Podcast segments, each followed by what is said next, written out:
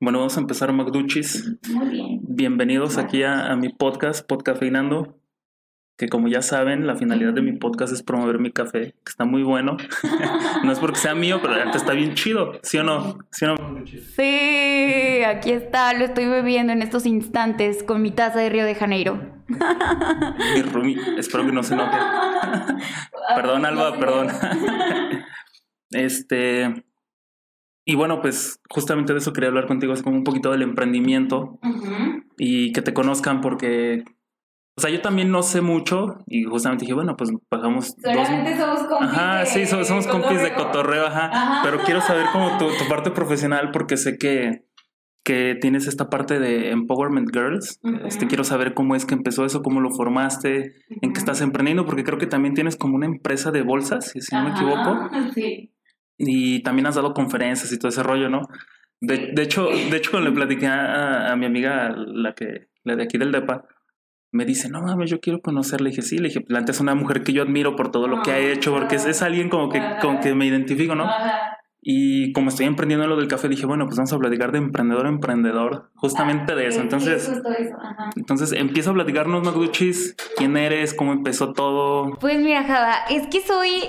Uh, uh, hago muchas cosas, pero siento que ahorita, justo en este punto de mi vida, estoy como enfocándome ya en lo que yo me visualizo de aquí a mediano plazo, ¿no? Pero digamos que ahorita, bueno, Java ya lo dijo, tengo una ONG que es eh, de empoderamiento en el área de negocios de mujeres. Entonces yo empecé eso porque a mí me llamaba mucho la atención el saber que las, por ejemplo, Java, ahí te, te va, también parte de lo por lo que lo emprendí fue porque yo iba mucho a conferencias, tú sabes, que el foro wow y que cosas así. Y este, y nunca veía mujeres, te lo juro que era muy normal toparme como que a mis compañeros, bueno, en- al menos de mi generación, ver a mis compañeros hombres que emprendían y cosas así. Y entonces yo también como buena mercadóloga dije, güey, yo sé que hay muchas de mi generación y de otras generaciones atrás y adelante que quisieran, pero a veces como que no te sientes acompañada o simplemente sí siento que, que las mujeres tenemos algunas como ventajas también, podríamos tener desventajas, eso pues ya se sabe, ¿no? No me tengo por qué adentrar tanto ahí. Yo traía esa espinita clavada y de en eso empecé a dar talleres en Fashion Week, en, en Mercedes-Benz, Fashion Week, la academia de, de moda. Era una academia de moda, entonces yo era mentora en Guadalajara. Para ese entonces a mí me robaron mis oficinas, no sé si te contó Ale. Bueno, Ale es su hermano, entonces yo a Ale le, con- le he contado cosas. No, no Ah, sabía. Cumpleaños del año pasado, ¿te acuerdas? Sí, ¿a poco ahí te roban tus cosas? ahí, Java, se metieron. Un día llegué en la mañana y iba así de jijiji. Yo, yo llevaba, en ese entonces solamente llevaba como marketing de empresas, ¿sabes? Así como que el rollo era un poco más, este, publicidad, redes sociales y eso. Entonces, Sí, porque sí recuerdo que tienes una agencia de marketing justamente para lo del café que me dijiste. Ajá, Ay, sí. Exacto, entonces yo eso siempre lo he hecho y en ese entonces era lo único que hacía. Y justamente en ese periodo yo llegué ese día, uh, yo llegué ese día a mi trabajo, un día normal, y pues cuando iba a meter la llave me doy cuenta que la cerrojito no estaba. O sea, ¿sabes? Le sacaron, sí, imagínate, sí, lo botaron. Y no, imagínate, o sea, se me. se- estaba atorada la puerta, o sea, no la podía abrir, no supe cómo la atoraron, como que para que no estuviera abierta y fuera tan obvio que se había metido a robar en la noche. Entonces, pues ya le hablé a mi mamá, ya ves que está súper cerca a mi casa, en mis oficinas, entonces ahí ellos me ayudaron a abrirla, a destrabarla, y ya me meto y tú sabes, Java, ni sillones, ni mi bicicleta, obviamente ni computadoras, obviamente ni, ni cámaras, o sea, todo lo que yo duré cuatro años en, en hacer, ahí en una noche se lo llevaron y obviamente le hablé a la policía, pero nunca pasó nada, solamente se llegaron y nunca... Entonces yo en ese punto de mi vida estuve entre, entre dejar como que eso y buscarme un trabajo, porque aparte también la verdad es que yo ya había cometido varias cagadas en ese, en ese tiempo de, de emprender, porque empre- empecé a emprender con una de mis mejores amigas en ese entonces, y haz de cuenta que la mejor amiga y yo sacamos el préstamo, pero a nombre de mi mamá y cosas así, entonces, tú sabes, típicos errores tontos, entonces ese fue mi primer emprendimiento, la agencia de publicidad con mi amiga. Y justamente yo todavía tenía como que, digamos que esa deuda en un 40%, más o menos, cuando me roban. Imagínate, se estaban robando cosas que todavía ni siquiera terminaba de pagar, o sea, me estaba quedando con un menos, menos 50 y aparte, no. fue un punto como que yo dije, o me meto a trabajar ya, o sea, porque yo desde que egresé de la universidad dije, pues yo me quiero aventar a emprender, ya yo trabajé un rato en una agencia y egreso yo quiero emprender, o sea, cosa que mis papás en ese entonces tampoco estaban muy de acuerdo porque ellos me decían, vete a lo seguro. Como paréntesis, ¿qué pasó con, con, con, tu amiga? O sea, se rompió toda la relación. Sí, o sea, se, se, ella me dijo, llegó un día así de la nada y me dijo, tengo, me ofrecieron un trabajo en Monterrey. Este, no, pues yo, imagínate, o sea... Aparte de que yo muy en el fondo, como que todo el mundo me decía, pues no, dile que te pague y así. Yo estaba todavía muy tronca en ese entonces, entonces dije, o sea, como que me dio coraje y todo, pero le dije, ok, vete, o sea, si esa es tu oportunidad y la vas a tomar y te sientes bien dejándome con toda la deuda a mí, órale. No, pues no lo pensó ni tres veces.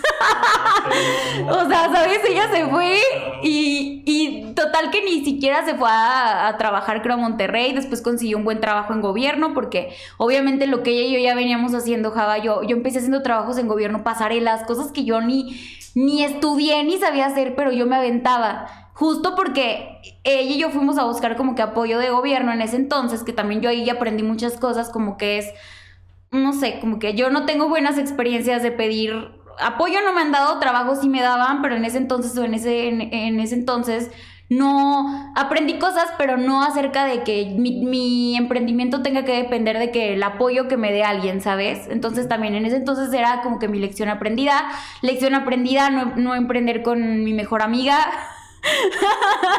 y era desde la prepa, o sea, imagínate, o sea, éramos mejores amigas desde la prepa. Saludos, Monse. pero, o sea, es parte de, es parte de Java. O sea, yo creo que también eh, llega un punto en el que no, no, no, Java, si te contara todas las que he tenido que vivir, pero es parte de, o sea, nunca me he victimizado porque digo, pues es parte del proceso, nadie es más, a veces te lo tomas como un juego, a veces te lo tomas muy en serio y sale todo de la fregada. O sea, yo te puedo decir que mi primer emprendimiento, a pesar de que sí fue como que endeudarnos y eso, no es como que me lo haya tomado como un juego, pero siento que a mí me faltó más plantarme, o sea, por ejemplo, poner límites, ponerle límites a mi socia, ponerle límites, o sea, a veces hasta te dicen, es que se te sube o lo que sea, pero yo en ese entonces ni eso alcanzaba, o sea, yo era así como que, sí, no importa, ¿sabes? O sea, tú sabes, como que a veces uno no pone límites. Bueno, entonces, ya, dejando a un lado eso, que sí creo que en un punto de mi vida, y te cuento porque por eso empecé a dar conferencias, o sea, fue como que el suceso más guau, feo perro de mi vida, lo de mi amiga, ¿sabes? Fue así como de, ese fue el suceso y ahora no, ahorita ya estamos hablando de cosas más cañonas, o sea, que me han pasado. Oye, pero yo queriendo te preguntar así bien de, oye, pero la conozco y tú, sí, saludas, Monserrat. yo así como para no quemar. Es que, no, no dije pedidos, pero pues, ay, tú sabes quién eres. Ah, ya sé. Ah, pero no, y ya después me le he topado, o sea, me le he topado, sí. Nos dejamos de hablar totalmente. Nos dejamos de hablar totalmente y después hubo como un intento de de volver a retomar la amistad, así como ya más grandes, pero te digo una cosa, no, o sea, no, o sea, ya creo que es como, yo creo que también tiene mucho que ver en el trabajo, ¿no? Cuando una vez que ya hubo como una desilusión ahí es como en el amor, ya no hay ya no hay retorno, ya no hay así como que ya la confianza que tú tenías por esa persona como decir, "Güey, me dejaste morir", o sea, me dejaste morir sola. ¿Sabes? Yo con toda la deuda, nos acababan de sacar de donde estábamos rentando oficinas, Java. Yo me quedé con todos los muebles en mi casa durante medio año, mi mamá así como en la sala de qué, qué onda con esta, ¿sabes? O sea, muchas cosas hasta que no me volví a agarrar los pantalones y me fui a las oficinas, hice ahí en las oficinas que es donde estoy ahorita, y para que justamente cuando me mudé ahí, por otra error que era como que no asegurar de poner cámaras, de hacer, ¿sabes? O sea, como de que asegurar, como que también otro error, ¿sabes? O sea, y tómala, pues se roban las cosas. Y te digo que eso también fue un parteaguas porque yo en ese entonces estaba como que por retirarme de emprender y justo me, me contactan de Fashion Week. Y justo fue porque yo fui alumna de ahí. Entonces, en cuando fui alumna me destaqué fui alumna del director de Fashion Week, entonces como que dijo, esta morra sabe. De lo, o sea, vino a tomar el taller, pero le sabe, le sabe al negocio. Y me, y me agregó un día a redes sociales, por eso soy creyente y les voy a decir a, las, a los chicos que nos están oyendo hoy en, en el podcast que sí está chido que a veces la gente te va a decir, ay, es que ¿por qué compartes todo en tus redes sociales y tu trabajo? Yo les puedo decir, chicos, que gracias a que yo compartía todo de mis conferencias, de mis cosas, he jalado los trabajos más impresionantes y las conferencias más chidas gracias a lo que comparto en redes sociales. O sea, neta llegó un punto en mi vida en que dije, no me importa que digan que hay Magda presumida o influencer o esto, no, porque la verdad es que a mí me jala chamba. Creo que a veces promovemos lo de las marcas que nos gustan, de los de nuestros amigos, de oye, qué fregón, pero nos da miedo salir y decir yo hago esto, yo hago esta conferencia, yo hago este café, yo hago estos zapatos están padrísimos, o sea, obviamente mucha gente va a decir, están horribles, o mucha gente va a decir, ay, esta vieja creída, mucha gente va a decir, mi, va a decir misa, pero gracias a eso uno come. Entonces, realmente empecé yo desde siempre, mi primer conferencia fue por un amigo que justamente no sé por qué me invitó, no sé, chicos, y yo dije, uy, nunca he dado una conferencia, pero voy. O sea, ¿sabes? O sea, a lo mejor qué va a pasar, van a decir que soy pésima para dar conferencias, pero jalo. Y te digo que en ese entonces era justamente como una eh, club de emprendedores y yo les conté como que mis primeras derrotillas, imagínate, mi primera conferencia fue en el 2000 15. O sea, me acaba de pasar nada más lo de Mons y yo así como de súper estando pera. No puede ser. Y después me quedé, ¿sí sabes? O sea, no sabía todo lo que venía después, el robo. O sea, vinieron muchas cosas después. Entonces me di cuenta que a las personas les gusta mucho y creo que también los podcasts nos hablan de eso, de que les gusta mucho escuchar historias porque nos vemos reflejados nos vemos, nos vemos, vemos un espejo ahí. Inclusive yo cuando he tenido ansiedad veo cosas de gente que tiene ansiedad. ¿Por qué? Porque me ayuda. Como que digo, no soy la única en este mundo, no soy la primera ni la última. Y hay gente que lo ha superado y también te van a decir, sí, pero hay gente que no lo supera. Pero hay gente que sí. Entonces tú decides qué ejemplo tomas. El de la gente que no aporta nada o el de la gente que te puede aportar y que te va a servir. te digo que, que en ese periodo fue justo cuando yo arranqué dije, me voy a trabajar y entonces, en ese entonces, influyó mucho mi papá, la expareja que tenía y todo ese rollo en que me dijeron, no, ¿sabes qué? Sí puedes, o sea, nosotros te apoyamos y la fregada te hacemos otro préstamo, cosas así, o sea, que sabes de que tú dices, madre, estoy ahogada y, pero ni modo, o sea, realmente creo que ahí es como confiar en ti, decir, sí es cierto, si cuando, si yo ya me hice un renombre, que eso también es uno de los, de las cosas que yo siempre les digo a las de, a las chicas de Empowerment, háganse un renombre, o sea, una vez que te haces un renombre, tú puedes cobrar y puedes hacer y puedes lanzar lo que tú quieras y te puede, o sea, hay más probabilidades de que pegue a que no pegue si te haces un renombre, si la gente te ubica como Javel de los cafés, el que hace productos, el que hace cosas, ¿sabes? Ah, o sea, eso. Entonces, Java, fui de alumna a ese taller, me, haga, me jalan para ser mentora en Guadalajara.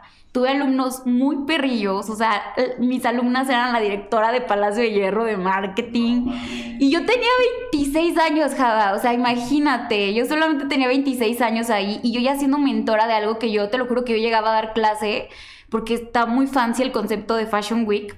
Oye, y eso, o sea, al, decir no mames, tengo de alumna a, la directora de marketing de Palacio de Hierro, ¿no te asustaba? ¿No era así como de, madres, esta morra debe saber más que yo hasta cierto punto de este pedo que hago aquí yo siendo su maestra? ¿Cómo, te sentías? Sí lo llegué a pensar, Gaba. O sea, yo te lo juro que yo llegaba y yo veía a, la maestra, a, a mis alumnas todas tú sabes, chicas rubias, este, guapísimas, este, con la bolsa Chanel en la, en la, en, o sea, más grandes que yo.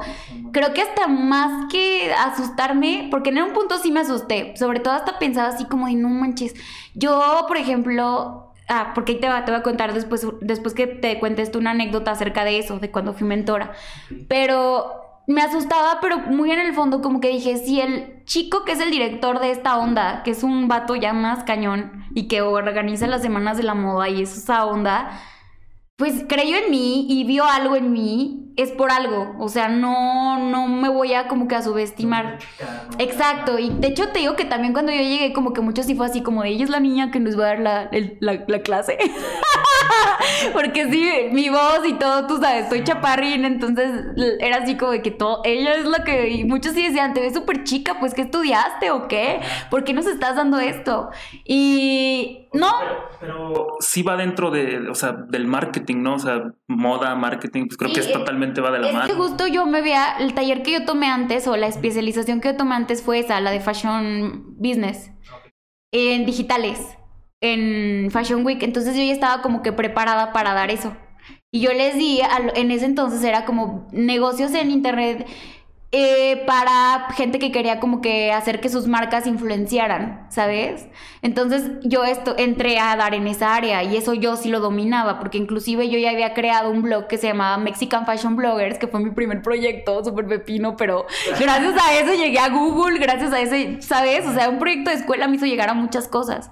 Entonces yo llegué como que con ese proyecto a Fashion Week, porque ellos dijeron, pues ella logró hacer famoso ese blog o esa cuenta de Instagram pues claro que puede decir cómo crear algo y ya se especializó en esa onda, entonces claro que lo puede hacer. Y te digo, ya ahí yo me topé con personas súper de Alcurnia de Guadalajara que no son nada que ver con la gente de Alcurnia de aquí de León. ¿Sabes? Son como que más, o sea, sí son más, yo me doy cuenta de cómo me contestaban y cosas así, o sea, en buena onda, pero sí, o sea, es otra, es otra cosmopolita y me imagino que en Ciudad de México también, mis compañeros de Ciudad de México, y luego más, Tajada, otra, otra de las cosas que yo me di cuenta es que, por ejemplo, les preguntaba así de cosas para el taller, ¿Cuánto gastas al mes en ropa? No manches, Java, me contestaban. O sea, imagínate, güey, sí. O sea, yo creo que 100 mil pesos en una bolsa. O sea, cosas así que por eso te estoy diciendo, no es aquí como Leo, ¿no? Que yo lo sé porque tengo esos datos mercadológicos de cuánto consume el leonés en, en, moda, en donde compra, precisamente por eso todavía no es rentable un palacio de hierro aquí en León, porque pues obviamente no somos el mercado. Entonces imagínate, ahí estaban, yo le estaba dando a, personas que tenían ingresos de ese tamaño y que, que, yo les dijera, ¿no? Como de, organiza tus gastos de marketing, pues para ellos es así como de, wish please, ¿sabes? Ajá, entonces ahí aprendí yo también mucho de las, de que de que si yo quería ser perrona en, la en el marketing, yo tenía que trabajar con esa clase de personas, porque pues ahí está el varo, ¿sabes? Y yo sé perfectamente que la moda, el marketing de moda es uno de los que más dinero te dejan y es donde más eh, le invierten, a excepción de León. En León, no. En León, los, los, la gente que tiene marcas de calzado de verdad, por eso son muy pocas las marcas de calzado de León que brillan en, a nivel mundial. ¿Cuál conocen a nivel mundial y cuál conocen en México? Flexi. Cuadra. Cuadra, pero son porque ellos son personas que sí le invierten, pero si tú te vas a los emprendedores, pymes, neta, no, le, no les gusta invertir, es así como de que, ay, no, eso me lo pueden hacer más barato, en, ¿sabes? pero, pero no crees que tenga algo que ver, por ejemplo, aquí en León, que es, no sé, la industria del calzado, el, municipio del calzado, ¿cómo le llaman? Eh, bueno, el pedo del calzado. O sea, ¿no crees que tenga algo que ver que como pues, la competencia es tan grande, por ejemplo, en la central, realmente no ves así como, o sea, si, ves algo de marketing es como como no sé, ajá, un letrerito así hecho en cartolina, ajá. Entonces, pues es que Fíjate, ahí te va. bueno, brincándome ese rollo, porque ya estamos en lo del marketing en, León, que creo que ese, tema lo hubiéramos tocado, está muy chido, porque aquí en León creo que, no me dejarán mentir mis colegas, León es de los peores lugares para un mercadólogo trabajar. O sea, yo conozco de los que más chido les ha ido es porque se fueron a Ciudad de México o a Guadalajara o a Cancún. En Cancún les pagan muy bien los hoteles y todo eso a, a mis ex compañeros o sea, yo te conozco de amigos que se fueron a trabajar un año a Cancún y hicieron, compraron un terreno y un carro, ¿sabes? O sea, cosas así. Pero, o sea, ¿qué se debe pues que el marketing aquí en León no esté tan fuerte? Las, los jefes de, o los dueños de los, de los negocios aquí de calzado, que es la industria de la piel, son bien tacaños, o sea, tacañísimos, son, no voy a generalizar, pero sí el 90, 80%. O sea, son personas que neta te, puedo decir hace cinco años que era cuando yo, bueno, no te creas, eso es, ya es más. Como ocho años, cuando estuve en Habanero, yo trabajé en, una agencia de publicidad que se llamaba Habanero. Y ya teníamos de clientes a Reima, Parque Metropolitano, o sea, teníamos clientes grandes, pesados de aquí de León. Entonces, desde ahí yo lo empecé a aprender porque visitábamos clientes de calzado que eran también grandes porque esa empresa les tiraba a los grandes. Y era así como de, nosotros para qué necesitamos este, una página de internet si ven, nos va súper bien, ¿sabes? O para qué, ahí te va, o sea, ahorita con la pandemia, ¿por qué crees que ahorita vengo de la eso, eso es lo que te iba a decir justamente, yo creo que con la pandemia aprendieron que pues todo el mundo digital es de no mames. Sí, o sea, es algo que apenas, fíjate, para que ahorita te esté diciendo que mis clientes principales de marketing están en la central, que les estoy dando talleres porque doy talleres chicos, doy, les doy talleres para que se eh, muden a vender internet. Entonces, los, te estoy diciendo que ahorita me está yendo bien gracias a mis clientes de la central, que hace ocho años les iba a regalar gobierno una, una, unas clases, un programa para que ellos pudieran vender en internet y ninguno quiso. ¿Sabes? Eran regalados. Y el gobierno, yo trabajaba en ese entonces como que en alianza con gobierno y hicimos un proyecto, justo era eso, digitalizar zona piel. Y nadie quería porque decía que ellos de qué les servía. ¿sabes? Bueno, ahora aquí te quiero preguntar algo, ligándolo un poquito con el pedo del emprendimiento, que, por ejemplo, yo que estoy empezando lo del café, conozco este, más emprendedores, así que neta están empezando desde abajo. Eh, por ejemplo, mi amiga, la de aquí del DEPA, este, que a lo mejor realmente no tenemos tanto presupuesto como para poder decir, sabes que en el marketing, desconozco bien cuál es como el alcance de un mercadólogo exactamente, pero, por ejemplo, el decir, güey, bueno, pues yo hago mi página de Facebook, yo hago mi página de Instagram, yo hago mi, página web, que creo que es como la base, pues, de, de, de, de, la pirámide. como de lo digital. O sea, no quiero hablar ni de marketing, o sea, como de lo digital. Pero el decir, bueno, yo hago esto, yo me promociono, yo comparto esto como para darme publicidad, ¿Cuál sería tu respuesta a eso? A un emprendedor que neta está así sufriéndolo. Y, por ejemplo, tú que ya lo viviste en ese aspecto, bueno, pues tú como eres mercadóloga, pues tú tenías esa ventaja. Pero.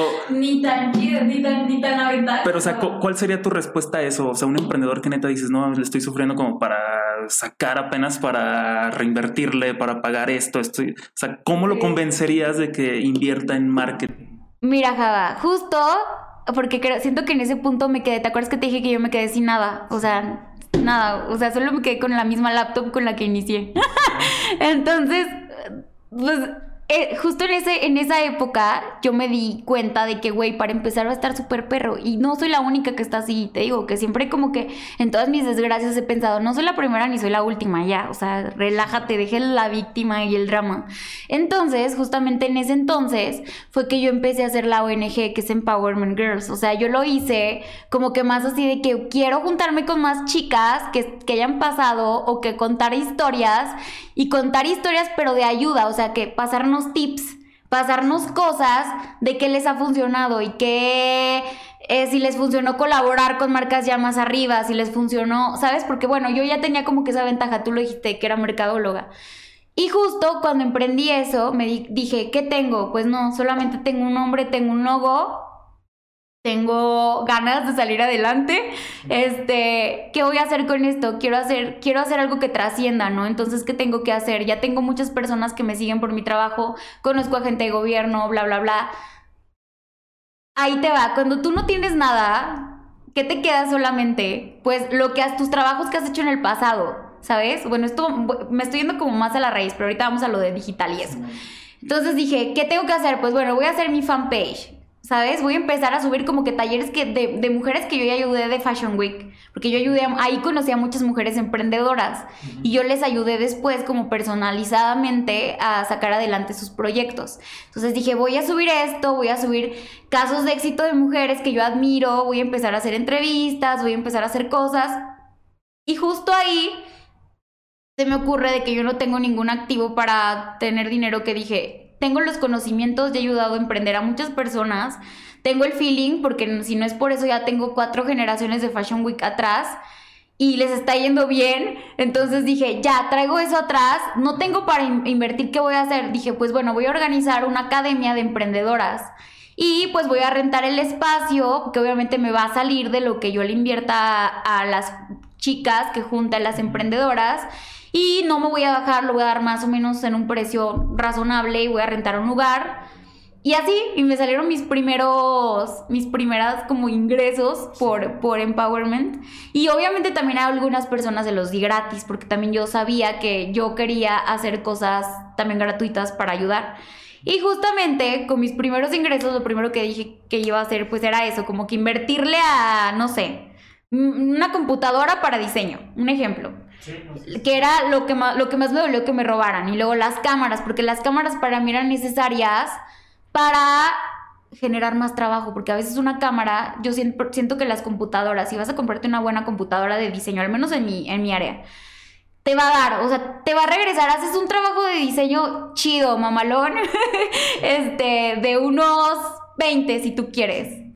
y la compras, ¿sabes? Y la pagas. Entonces, igual con la cámara. Hago unos tres trabajos que yo diga, voy a tomar fotos a las bodas, no importa que me vean ahí de fotógrafa de bodas, no me importa, ¿sabes? Todas esas cosas yo las hice. Inclusive fui hostess de bodas. O sea, hice, tomé fotos de producto, aprendí a tomarlas aunque yo no sabía que gracias a eso hoy lo sigo haciendo. Yo lo dije en una conferencia Java que fue la de hace un año que fue en el Foro Económico Mundial. Fue mi primer conferencia en el Foro. sí. No, fue en. Ya es que estaba el rollo digital. La, sede era Colombia. Se llama por Ajá. La sede era Colombia, entonces desde Colombia me contactaron porque yo me postulé. También fue de esas cosas que yo dije, pues bueno, lo voy a hacer chicle y pega. No, y estuvo Nadia Comaneci. O sea, estuve al lado de mujeres bien súper fregonas. Sí. Y justo te preguntaban eso, eso que me dijiste ahorita. ¿Cómo le puedo hacer en un país donde la neta ni siquiera es como de que no es lo, tú sabes, toda la meritocracia, todo lo que hay alrededor de que el pobre es pobre porque quiere y esas cosas, o sea, cosas que dices, no tiene sentido que lo digan porque la verdad es que sí le batallamos todos, o sea, nadie nos, sobre todo los que no tenemos herencias ni cosas así, pues sí batallamos, tú lo sabes. este, mientras no tengas herencia y no tengas cosas que a veces también por eso dicen, ay, pues sí es emprendedor, pero porque se lo heredaron sus papás. Pero vemos muchos también que no, o sea, que sí empezamos como desde cero. Y te digo que yo ahí dije, ¿qué necesito? Pues necesito recuperar lo que perdí, mínimo el 50%. Y ahora, si tú te digo, justo para eso hice Empowerment Girls, si tú me preguntas, ¿qué es, qué es, para qué es esta plataforma o esta ONG? Es para eso, es para darles talleres básicos de qué necesito según mi negocio, a qué le debo de emprender primero, a qué le debo de dar como que preferencia de todo el abanico de cosas de cuando vas a emprender que son un buen, que si cuando lo piensas dices, ay no, pues nada más nuestro producto y después va saliendo otra cosa y que la merca y que la página y que el empaque, ¿sabes? O sea, y luego aparte el personal y que si cuántas personas tengo que meter. Entonces, justo por eso dije, voy a hacer una comunidad, porque creo que más que ser una ONG, mi, es una comunidad, ¿sabes? Que ahorita yo me doy cuenta de que ahí hice mujeres súper chidas que ahorita están haciendo speaker nights, están haciendo, hicieron más cosas, ¿sabes? Que están haciendo ruido en la ciudad y me da mucho orgullo decir que ya salieron de, empowerment, ¿sabes? O sea, entonces esta ONG o esta comunidad es meramente para mujeres. Sí, no, o sea, he recibido de todo, pero digamos que la, lo, lo hice para, para abrir una brecha que en ese entonces, fíjate, cuando yo lo hice ni siquiera estaba de moda la palabra empoderamiento ni nada, era algo así como que después se puso de moda y dije, bueno, es parte de, me está ayudando esta onda. Pero yo me acuerdo que, bueno, todo lo, lo, que para mí giraba era eso, era como negocios, inclusive yo te puedo decir que en ese entonces que lo hice, yo no me quería meter como que a rollos de salud mental, yo no me quería meter como que a otras cosas que yo decía no es mi business, porque pues no soy psicóloga, yo soy mercadóloga. Y ahorita pues ya se abrió. pero, pero la, la, mercadotecnia va de la mano con la psicología, ¿no? Como para entender esa parte. Pero por ejemplo, Java, si a mí llega una chica y me dice, tengo problemas sentimentales o personales, en ese entonces yo no me quería meter como en ese trip. Porque yo no era, vamos a lo mismo, es como cuando a una persona se quiere sentir que es psicóloga o que te puede dar consejos de cómo sentirte bien y ni siquiera es, o sea, yo no te puedo hablar de que, ay, tienes que ser como yo, no manches, o sea, no, cada quien tiene una fórmula para emprender, cada quien tiene una fórmula para para crear algo. Te puedo dar tips, te puedo dar consejos, pero por eso también cuando dicen, ay, es que voy a leer un libro de marketing y con eso, con eso va a jalar. No, cada, cada proyecto y cada emprendimiento y cada cosa merece que tenga su atención personalizada. Por eso también cuando me dicen, Magda, es que saca talleres online, yo digo, no, es que no hay como yo ver el proyecto y ver la empresa. Ahorita soy consultora de empresa Java no sabes lo que me costó para mí el llegar a pararme a una empresa y decir, te voy a cobrar esto. ¿Sabes?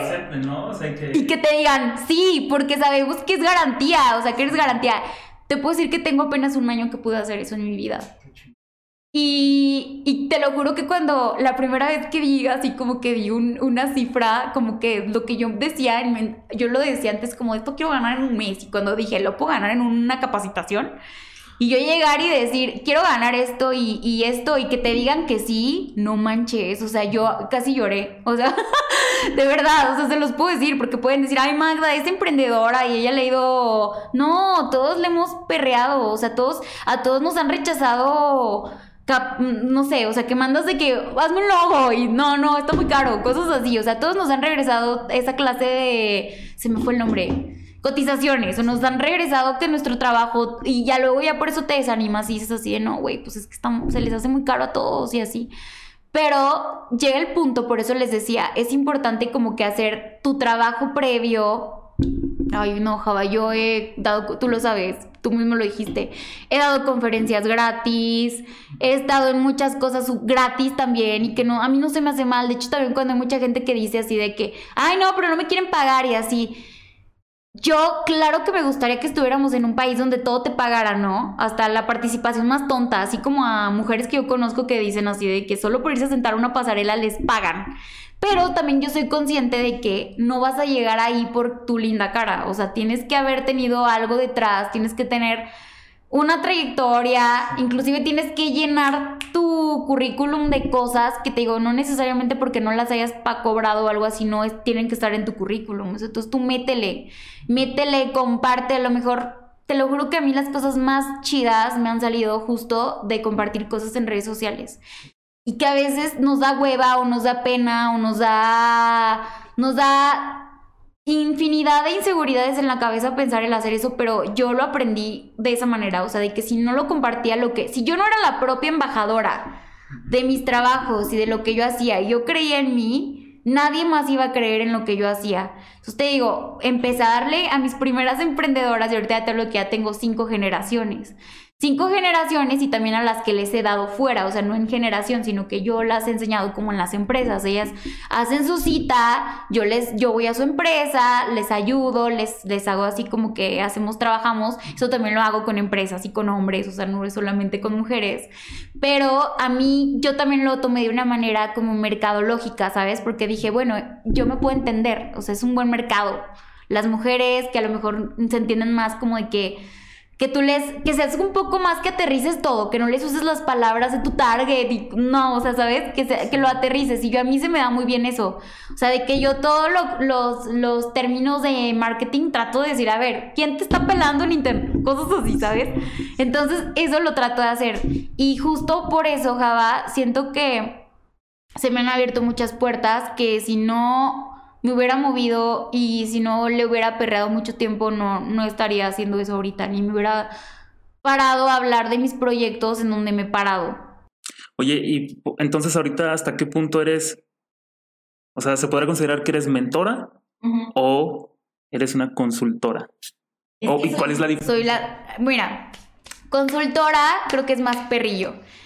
Porque una, una persona que ya hace consultorías o que ya va a las empresas a, a, tener... Porque mira, cuando vas de consultor ya te dan como que autoridad, ¿sabes? Tú ya llegas y tú puedes decir, esto quítalo, ¿sabes? Quítame este, a esta persona no te está haciendo lo que te debe de hacer. O sea, tienes como un cierto tipo de autoridad. Digamos que también ese es el trabajo de mis sueños, ¿Sabes? O sea, yo llegar nada más dos veces a la empresa y ver que las cosas se estén haciendo bien, como un doctor, ¿sabes? Como el especialista. Si te fijas, él no está siempre con el paciente. Él llega de repente y dice, a ver, ¿qué pasó, doctores? ¿Qué están haciendo? O igual, nada más llega a operar, ¿sabes? O sea, son personas que están tan especializadas en algo que nada más checan. Y a lo mejor pasan, pasan un reporte, pero yo no tengo que estar pegada en la empresa. Y, pues, y es lo que me da de ventaja, chicas, pues que, y chicos, pues que nada más voy cuatro veces al mes y gano más que a lo mejor el mercadólogo de planta, ¿sabes? Entonces, antes Java no conectaba esos puntos de, güey, ¿por qué tengo que estar haciendo tantas cosas y no estoy ganando lo que quiero? Hasta que ya llegó un punto en el que dices, valió la pena, ¿sabes? Estar haciendo, haberme metido a veces hasta proyectos que yo digo, ¿por qué fregados ayudé a estas personas? Y ahora ya son parte de mi currículum, nadie me quita como que este trabajo, esa labor que hice en esa empresa. Al contrario, yo llego a otra empresa y ellos lo ven reflejado, lo ven en internet. Todo lo que hacemos en internet deja una huella y te lo estalquean, ¿eh? Cuando tú vas a una empresa. A mí sí me preguntan como de, oye, ¿y este, qué periodo ayudaste a tal, llevaste el marketing de esta empresa y que dónde podemos ver tus publicaciones y todo, ¿eh? Todo te lo estalquean, todo, tus redes sociales, todo, todo, todo. O sea, ya no te contratan como antes, así como de, no, ahora sí te investigan, te estalquean. Y justo por eso también te digo que me tomé muy en serio como de, oh, voy a dar una conferencia en talado y así. Y obviamente también las conferencias se volvieron, yo, si me preguntas de qué quiero vivir en un futuro y qué quiero hacer y cómo me veo en unos años, es dando conferencias por Latinoamérica y haciendo cosas de emprendimiento. O sea, de hecho, ahorita tengo un proyecto que a lo mejor me voy a Oaxaca a ayudar a mujeres que tienen así como que sus, que quieren hacer marca con sus con sus, este, pues sí, con sus productos. Entonces, son cosas que yo digo, esto me han contactado gracias a lo que ven que he hecho en mis redes sociales. Entonces, no subestimen, no subestimen el, el compartir, el embajar todo lo que ustedes hacen, porque de verdad que de ahí te cae más trabajo y te cae hay más miradas en ti y hay más miradas de, mira, esta chica lo está haciendo. Si quieres para burlarse, también va a haber gente que lo va a hacer para eso. O sea, va a haber de todo. Pero lo importante es que lo hagas porque tú digas, mira, esto yo te puedo ofrecer. Ay, inclusive, este, yo eso era lo que daba en Fashion Week, Week O sea, era así como que era un curso de influencers. Que yo, la palabra influencer se vició muchísimo porque realmente yo creo que lo mejor que puedes hacer no es ser influencer, sino que hagas que la gente piense. Eso lo dijo un, yo sigo mucho el podcast de Diego Rusarín, no sé si lo ah, ubicas. y estaba, estaba viendo que él decía eso, porque ya es que le caga la merca y toda esa onda. Pero pues al final de cuentas es un juego y hasta él también la usa, ¿sabes? Entonces, eso también aprender de gente que, que, tú dices, ay, es mi antítesis, o sea, todo aprendes, o sea, yo por eso también me, me, tú lo has visto, de que me iba al cerro con Alejandro y hacía muchas cosas, porque hasta para eso, te lo juro que a mí me ayuda trabajar con marcas, porque aprendes muchas cosas. Tú no sabes, Java, que a lo mejor fuiste un día a un viaje en un pueblito y ahí te salió una idea súper chidísima para tu café, por eso es bueno viajar, si eres emprendedor, viaja toma talleres de lo más pendejísimo que, perdón por la palabra, pero toma talleres hasta de lo que tú crees que no tiene nada que ver. Ya, yo admiro cañón Steve Jobs, es de mis mentores más chidos, porque ese vato dijo en su, en su discurso, no sé si lo has visto, en Stanford, él dice que los puntos nunca se van a conectar de atrás para adelante, o sea, es hasta que ya estás acá. Y él decía que él tomó la clase de, de caligrafía solamente por gusto, pero gracias a esa clase de caligrafía, él le puso las tipografías y el diseño a la Mac. Entonces imagínate, cosas que de verdad tú no las podrías conectar. Yo también así de cuando estoy haciendo campañas o cosas así para empresas o en, llegó una empresa donde neta hace poquito estaba trabajando con una empresa de sellos, sellos hidráulicos que son como unas cosas que les ponen a las... O sea, imagínate, yo en la vida había sabía que era eso ni para qué servía. Y, y luego después he trabajado con marcas concreteras, Benol, que es de Reima. O sea, he trabajado, hice el estudio de mercado cuando ellos lanzaron esa marca. Cosas que yo en mi vida me imaginé que yo tenía que trabajar, pero eso te enriquece, o sea, no solamente me quise, por eso también abandoné tantito lo de la moda, porque a mí me gusta como que aprender de todo y siento que a veces la moda te mete como es lo que te digo de es, la anécdota que te iba a contar, o sea, de que yo cuando estaba en Fashion Week, muchas de mis compañeras de la Salle, saludos a todas, no todas, pero varias, que yo me enteré porque ya ves que el mundo es muy... Tú di nombres, tú di nombres. No, eso sí no sé, porque eso nada más fue así como de... Dijeron así como de, de ay, ¿cómo puede ser que esta Magda, güey? Porque yo pues obviamente soy de las de clase media, tú sabes este, ni siquiera tiene un bolso de, de marca, güey. No tiene ni un bolso Chanel. Y ahí sí, muy creída porque da clases en Fashion Week. Y yo así, ¿sabes? O sea, ¿estás de acuerdo que eso no define es para pinche envidia. No, deja tú de la envidia, pero Java, soy mercadóloga. O sea, yo sé que una marca, mi papá hace bolsos, tú lo sabes. O sea, yo sé lo que cuesta hacer una bolsa. Yo sé lo que, o sea, porque estoy metida en esa onda. Entonces, si un día me compro algo, si yo un día hago cosas así, es porque yo sé que, que las cosas tienen más que, es un valor mercadológico. O sea, no es que realmente, bueno, a menos que sea algo de tecnología, y si te la paso de que, bueno, voy a comprar la última. Pero todo esto de la moda, que es a lo que me quería referir ahorita es un ambiente un poco pesado donde a veces las personas sí se dejan guiar más como que por cómo estás vestido. Y a mí hubo un punto en que me cansó, ¿sabes? O sea, fue así como de, o sea, yo vine a hacer otra clase de cosas y justo por eso empecé con empowerment, como que traté como de bajar eh, ¿qué te digo? Todavía quiero ir a la Semana de la Moda de Nueva York, por favor, invítenme si alguien...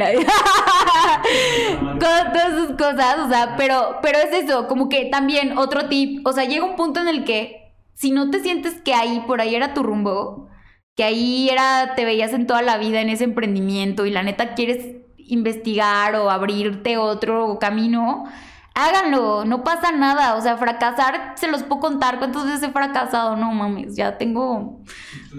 Sí, o sea, Java, o sea, he, empezado a veces cosas que digo, me duraron un día.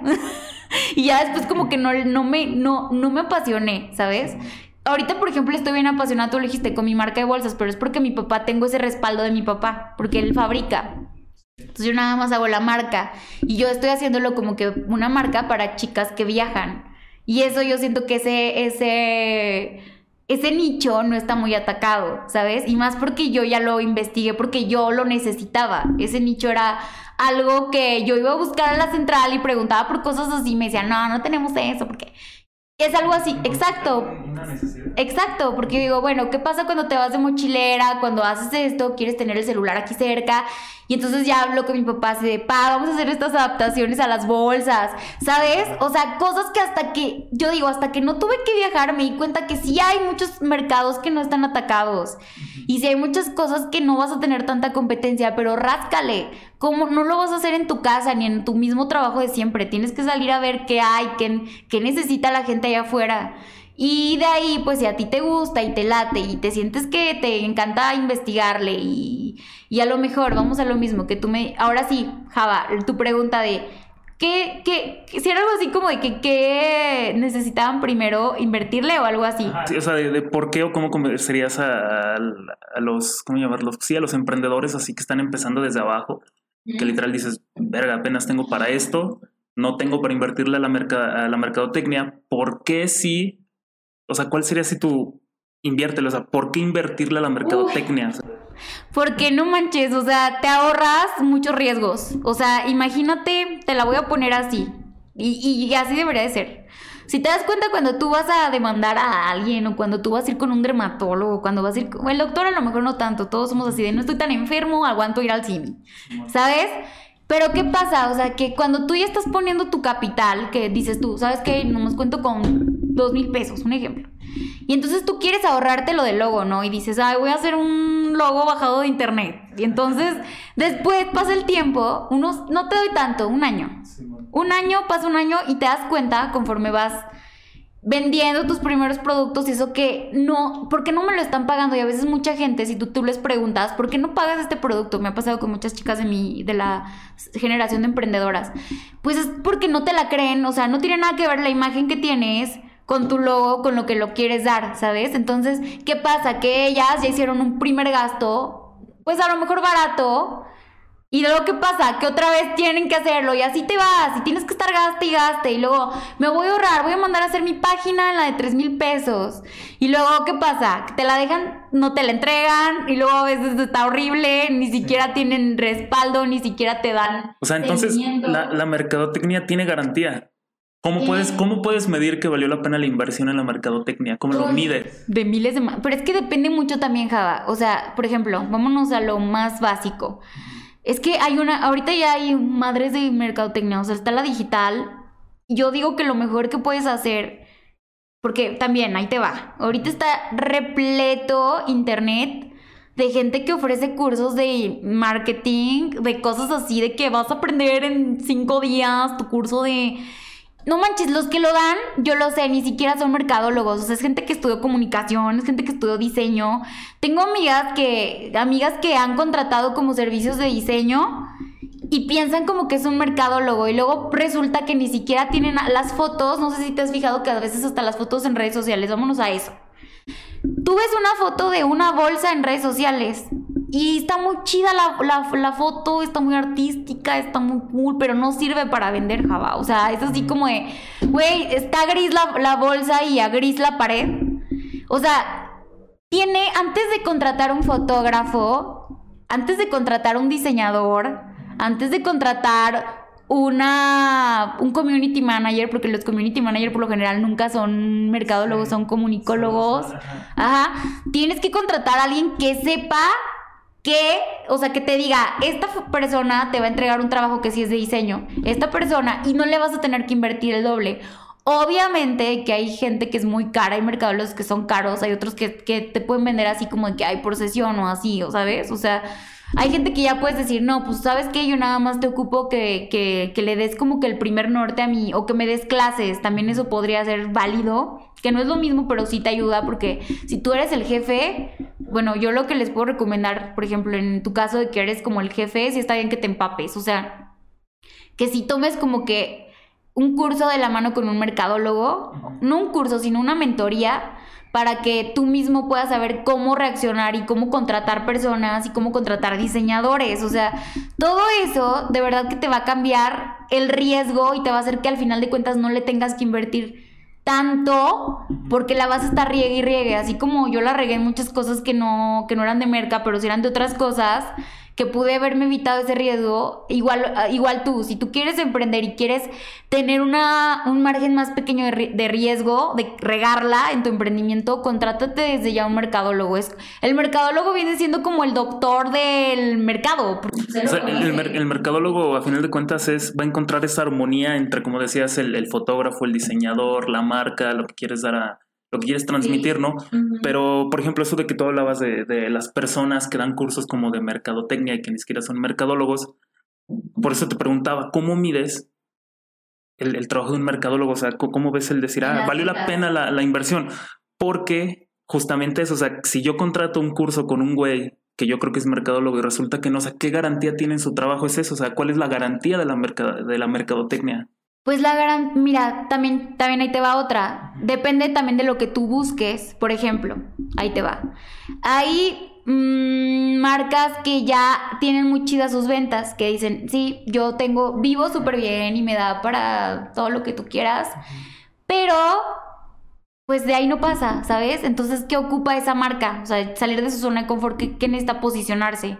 ¿Qué va a pasar cuando se posicione? Posicionar es como cuando ya conoces Coca-Cola. O sea, todas las marcas que tú ya las mencionas y las ubicas. No tienes que decir, ¿qué? ¿Cuál es esa? ¿Te ha pasado que pues las marcas nuevas no las conoces? Apenas gallitos, cosas así que son muy nuevas en León, pero ellas están haciendo un trabajo de posicionamiento. Depende, Java. Mira, por ejemplo, yo lo que siempre recomiendo así, o sea, al menos a mí, no sé, no en todos los rubros, pero sí en la mayoría, es que primero busques eso, posicionarte. O sea, posicionate en el mercado no le vayas al principio tanto como que, ay, quiero, date un año, date un año y medio para posicionarte, para que la gente ubique tu nombre, para irte a bazaritos, para ir, dependiendo del producto, te digo, pero empieza a hacer presencia de marca.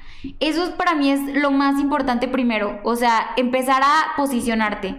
Las ventas, si tú haces un buen posicionamiento, van a caer, ¿sabes? Sí, ya por ende. Eso viene por ende, pero primero trabaja en cómo quieres que te vean, porque también a veces pasa que dicen, es que a mí ni siquiera vendo y todo, pero no le estoy ganando, o sea, vendo mucho y mis ganancias son, mi margen de ganancia es muy chiquito. O pago más en rentas en, en la central, o sea, por ejemplo, ahorita todos esos casos que se me vienen a la mente. Sí, pago más en renta y no estoy vendiendo tanto, ¿sabes? O cosas así. Entonces, ¿qué es lo ideal? ¿Cuál es el ciclo ideal de las marcas, posicionarte, que al final de cuentas también es, a la par como que con las ventas. Yo quiero entrar al mercado, primero tengo que hacer un trabajo de posicionamiento. Al entrar al mercado tú tienes que empezar a agarrar como que, ¿qué es posicionarme? Es eso. Estar este, en el, o sea, de, en el, hasta en la sopa de lo que más o menos está metido con tu rubro, ¿sabes? Por ejemplo, si tú vas a sacar una marca de café, pues empieza a buscar dónde es donde la gente consume café, este, vete a buscar cafeterías. O sea, si tú eres movido y quieres que tu marca se posicione, vas a ir a buscar la cafetería que... ¿Has visto la película de McDonald's de... ¿La has visto? Este Netflix. Ah, es... No. Bueno, es que vi, vi un pequeño que era como un cortometraje de, del güey que le llama a un güey de hazme una batidora y que le, vuelva a marcar, y sabes que necesito dos, y el güey sorprendía, no mames, ¿quién necesita una? Ah, cabrón, no me estás pidiendo dos, no mames, pues ¿qué estás haciendo? Y el güey es cuando hace todo el proceso para que sea rápido, o sea, ese pedo del fast food, ¿no? Entonces... Eso, cada, tienes que estarte moviendo, o sea, yo sí creo que, y aparte es lo que te digo, no todo el trabajo lo va a hacer el mercadólogo, o sea, el, el mercadólogo solo te va a hacer la estrategia. Pero tú tienes que empezar a ejecutarla, tu gente. Por ejemplo, es lo que tengo que yo ahorita en las empresas. Yo les dejo la estrategia, háganse bolas, ¿sabes? Esta es mi estrategia, tiene que funcionar. Somos estrategas. Ya el de la empresa sabe a quién va a dejar en el área de community, sabe a quién yo voy a checar que lo esté haciendo bien y así. Tengo una empresa ahorita de viajes donde también hago eso. Pero es lo que te digo, primero es posicionamiento, posicionate. Aunque sea que digas tú primero en León, en las cafeterías de León, y obviamente, ya vámonos a lo digital. Posicionarse ahorita en lo digital es mucho más fácil que años atrás posicionarse en televisión. Pero tienes que hacerlo con una estrategia correcta. ¿Cómo quieres que la gente recuerde tu café?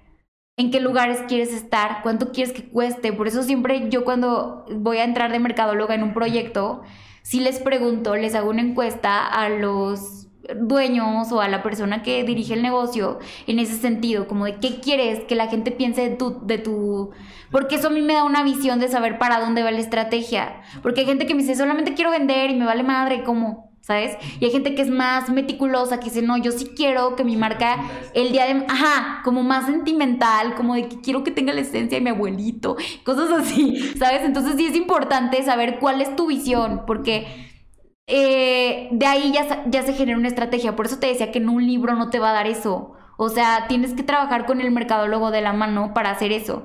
Y saber cuánto, pues si tú dices, sabes que la neta solo tengo esto, ver para qué.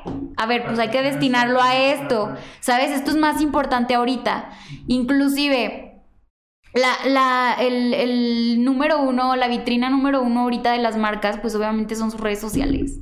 Y si tú le, le desestimas y subes a lo más feo, lo más X ahí, por más que tu café sepa delicioso y yo diga, mmm, huele, pero si la gente se mete primero a tu vitrina, que son redes sociales, y no les convence como que ese estatus o eso que tú les quieres vender no está ahí plasmado.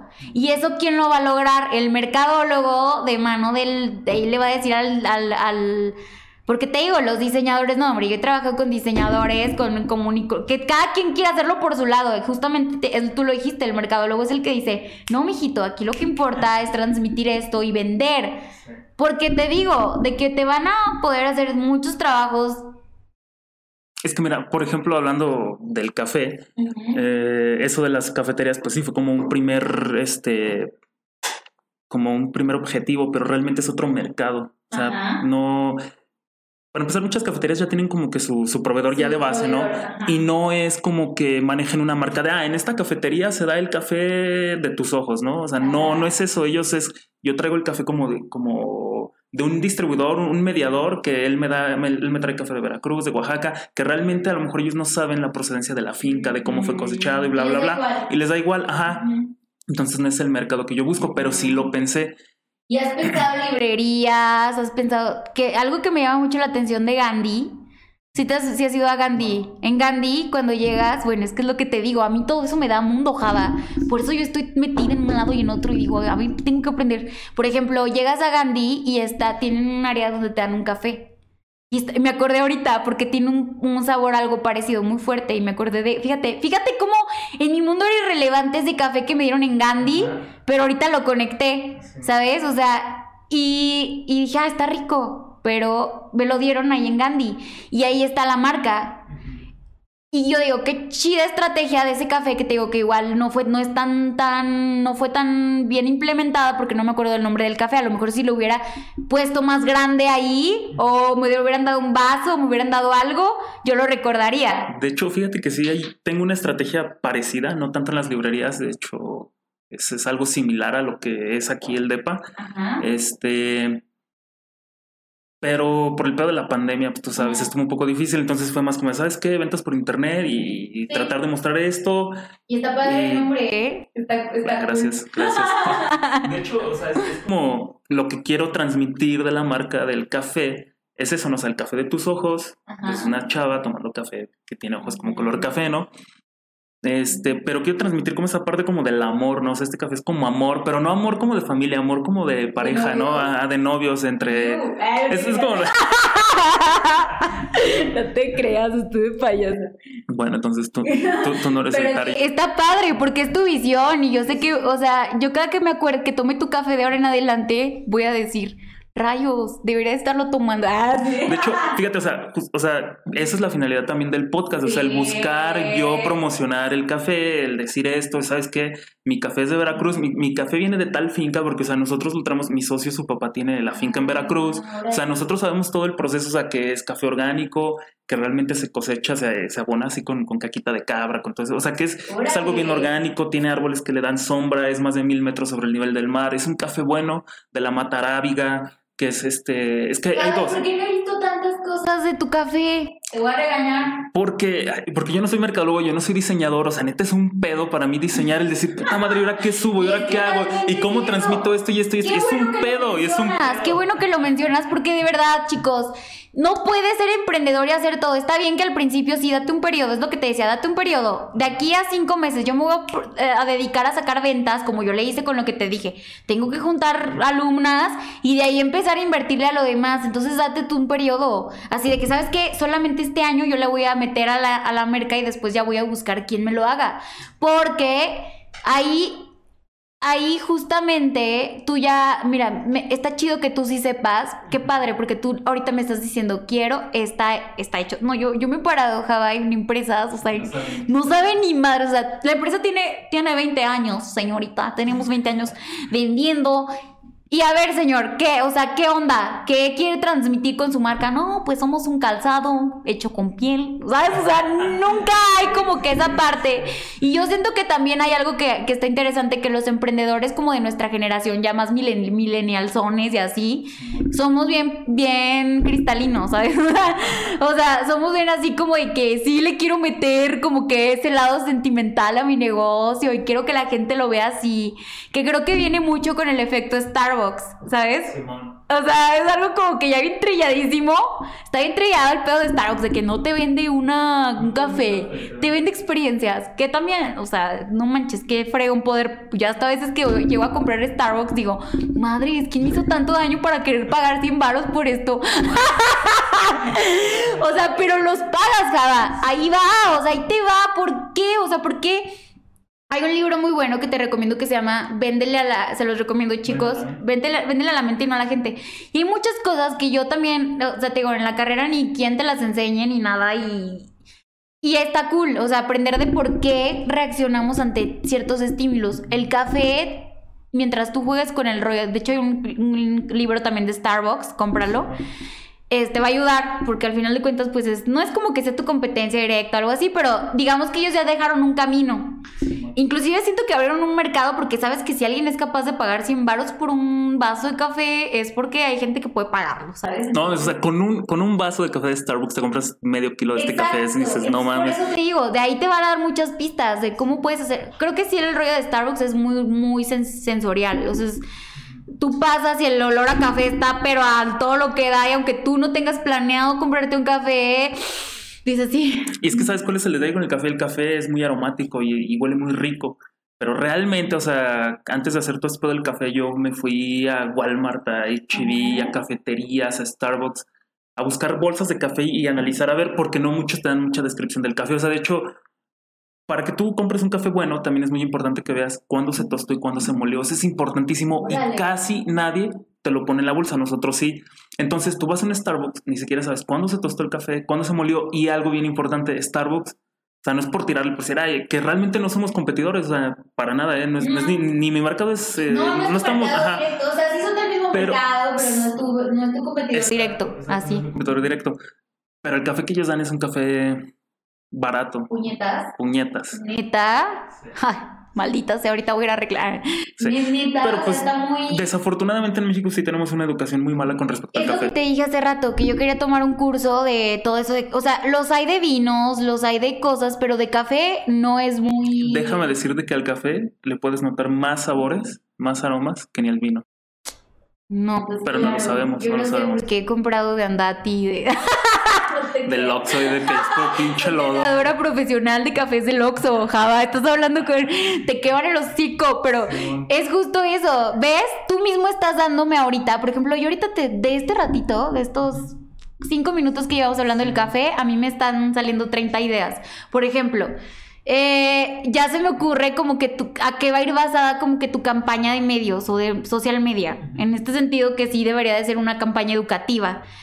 Eh, algo que está sucediendo ahorita con TikTok, que se me está haciendo súper raro porque, porque digo, güey, como una, una red social que empezó de bailecitos, ¿sabes?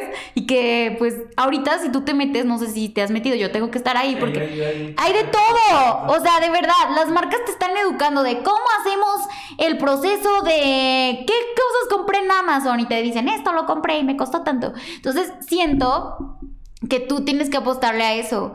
Justamente a decir, te fijas que por ejemplo hay muchos TikToks que yo, yo ahorita apenas en mi vida estoy implementando cosas de skincare del bloqueador solar. Entonces yo estaba con esa duda de que están caros los bloqueadores solares, o sea, no, no hay ninguno barato más que el de Simi. o sea, son caros, digo, me estoy metiendo en ese mercado ahorita, pero más por un rollo personal. Entonces, ¿qué pasa? Que yo empecé a ver videos, de repente me aparecieron en TikTok ¿Cuáles son los verdaderos bloqueadores solares que no te protegen tu piel? Y sale el dermatólogo, o sea, los dermatólogos, los psicólogos ya se están haciendo ahí de clientes nuevos. Porque te están poniendo de que el bloqueador de tal marca hacen la prueba y dicen, este no te está, no te está protegiendo el sol. Y a ver este otro. Y tú, pues, y yo eso me puedo pensar y digo, a lo mejor hasta es marketing, ¿sabes? O sea, es como que ah, el mismo L'Oreal dijo así de, güey, es un... No, sí pasa, es que sí pasa, sí pasa. Las marcas te buscan por decir. Exacto, O sea, claro. por ejemplo, en Instagram, de que sigo a varios influencers que a lo mejor no son tan conocidos, que dicen, ah, es que mira, pagado. por ejemplo, hay una chava que hace como rutinas de gym y ese pedo. Y ella una vez dijo una historia, ¿saben qué? Pues a mí se me han acercado marcas para decir, oye, promociona mi marca, la chingada. Y ella dice, es que a mí no me gusta recomendar algo que yo no he probado y que yo diga, ¿sabes qué? Sí sirve, porque dice, yo he probado cosas de eso y sé que no sirven. Y, sí me han y- y sí- escrito varias marcas también para eso. Por ejemplo, ayer me llegó una de aceites este, esenciales y me decían así de que, oye, este, te vamos a mandar el producto, pero tienes que tener 15 menciones. Y yo así de, güey, no puedo hacer 15 menciones en mis redes sociales de algo que y decir que es bueno cuando yo, o sea, sabes, ya yo sé que si estuviera muy necesitada de que me regalaran cosas, pues diría, jalo. Pero en este punto también está de por medio tu credibilidad, porque luego qué tal si esta- ese producto le hace daño a tu compa que lo compra y, y tú dijiste en 15 historias que eso estaba muy chido y que tú lo compraste. Igual, ahora imagínate la gente que la siguen millones de personas.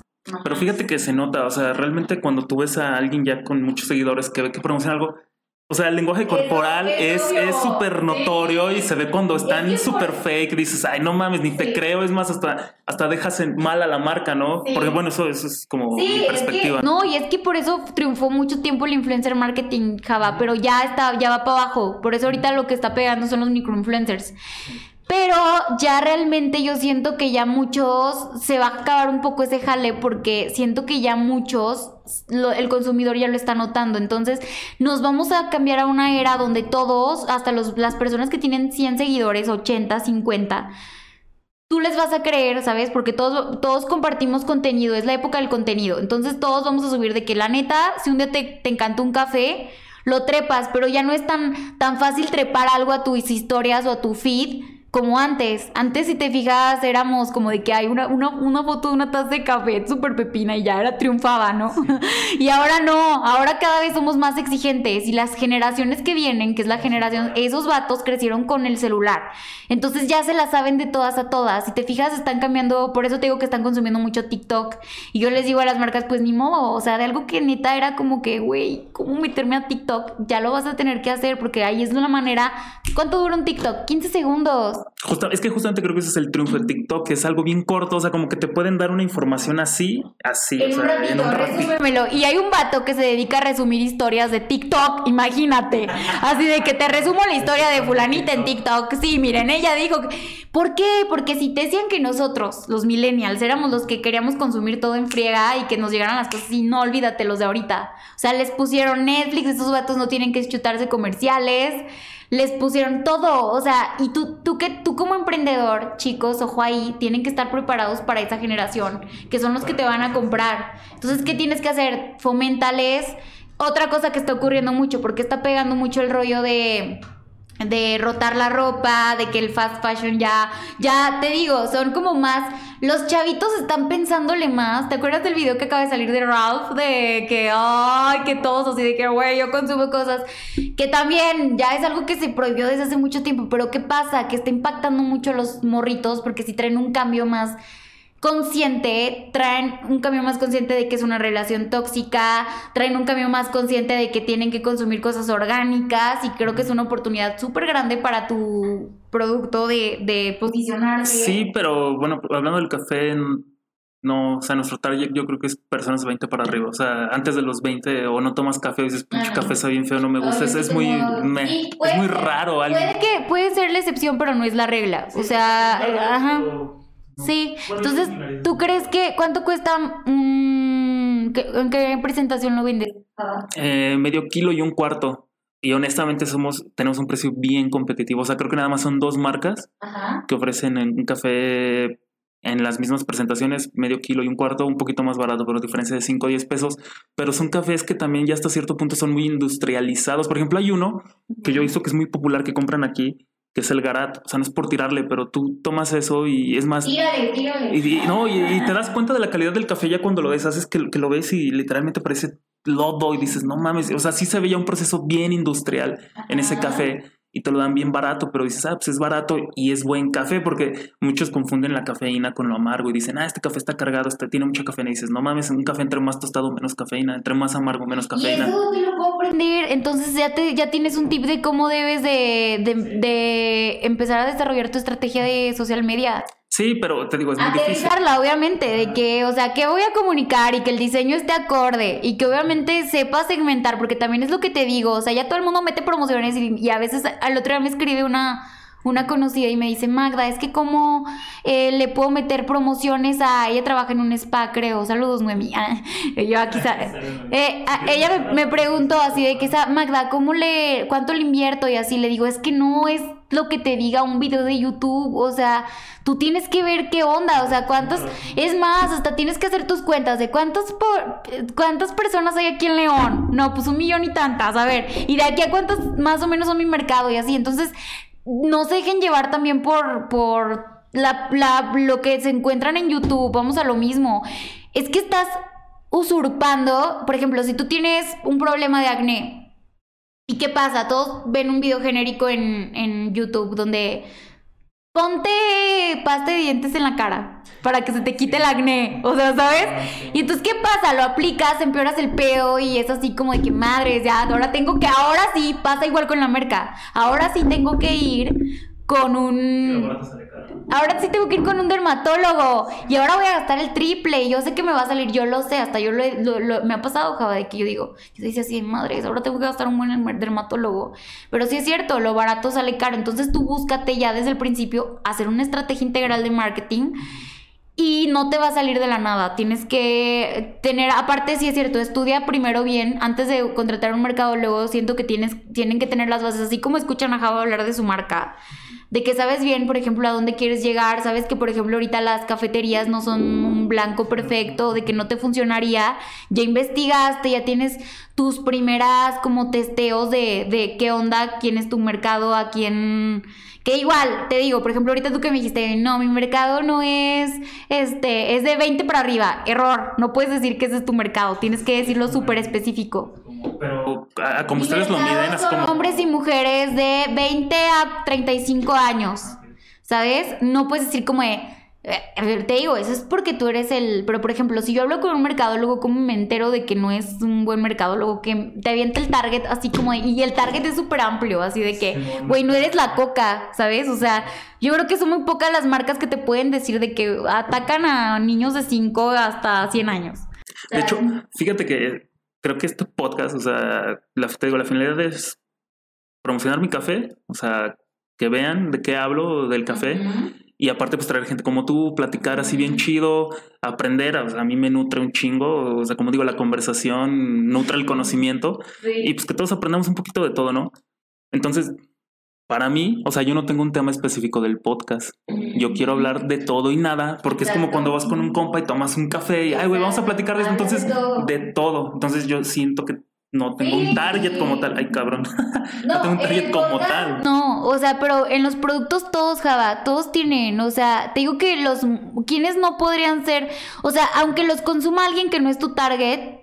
Por ejemplo, hay gente que me dice, pero es que también me lo compran gente de dinero. Pues sí, pero no es tu target. O sea, puede ser una excepción. ¿Sabes? O sea, al final de cuentas es como si dijeras, la coca es para. Bueno, vámonos con algo más no es el mismo target. Vamos, Burger King vende hamburguesas, tú mismo lo estás haciendo con el café, con Starbucks, vende café, pero no por eso les vendemos a, la, a las mismas personas. Y por eso es importante, porque es como si tú tuvieras, vas a poner, eres el, de marketing de, del TEC de Monterrey, ¿no? Vámonos a eso. Imagínate, vas y pones un espectacular del TEC de Monterrey en Chapalita. Y estás invirtiéndole a eso tu dinero como empresa o sea, ¿sabes? No es tu mercado, o sea, no, no puedes. Igual, este, es que también la gente rica trae un suru. Pero no es la, la ¿sabes? No es exacto. Aunque en, en México sí hay muchas contradicciones, claro que las hay, por ejemplo. Es que, es que hablar de, de, ventas y marketing es muy crudo, de verdad, o sea, es crudísimo. Yo también cuando era, me acuerdo mucho de una vez que un profe me pasó a decir, ¿tú cobrarías por eso? Y yo dije, no, servicios de marketing. Y me dice, pues qué tonta eres. Dice, porque pues lo tienes que cobrar y así. Dice, ya con eso te vas a morir de pobre. o sea, cosas así, ¿sabes? Pero es verdad, porque sí es cierto. Tú vas a valorar tus... Estamos en un mundo capitalista, Java. Y al fin, cañón.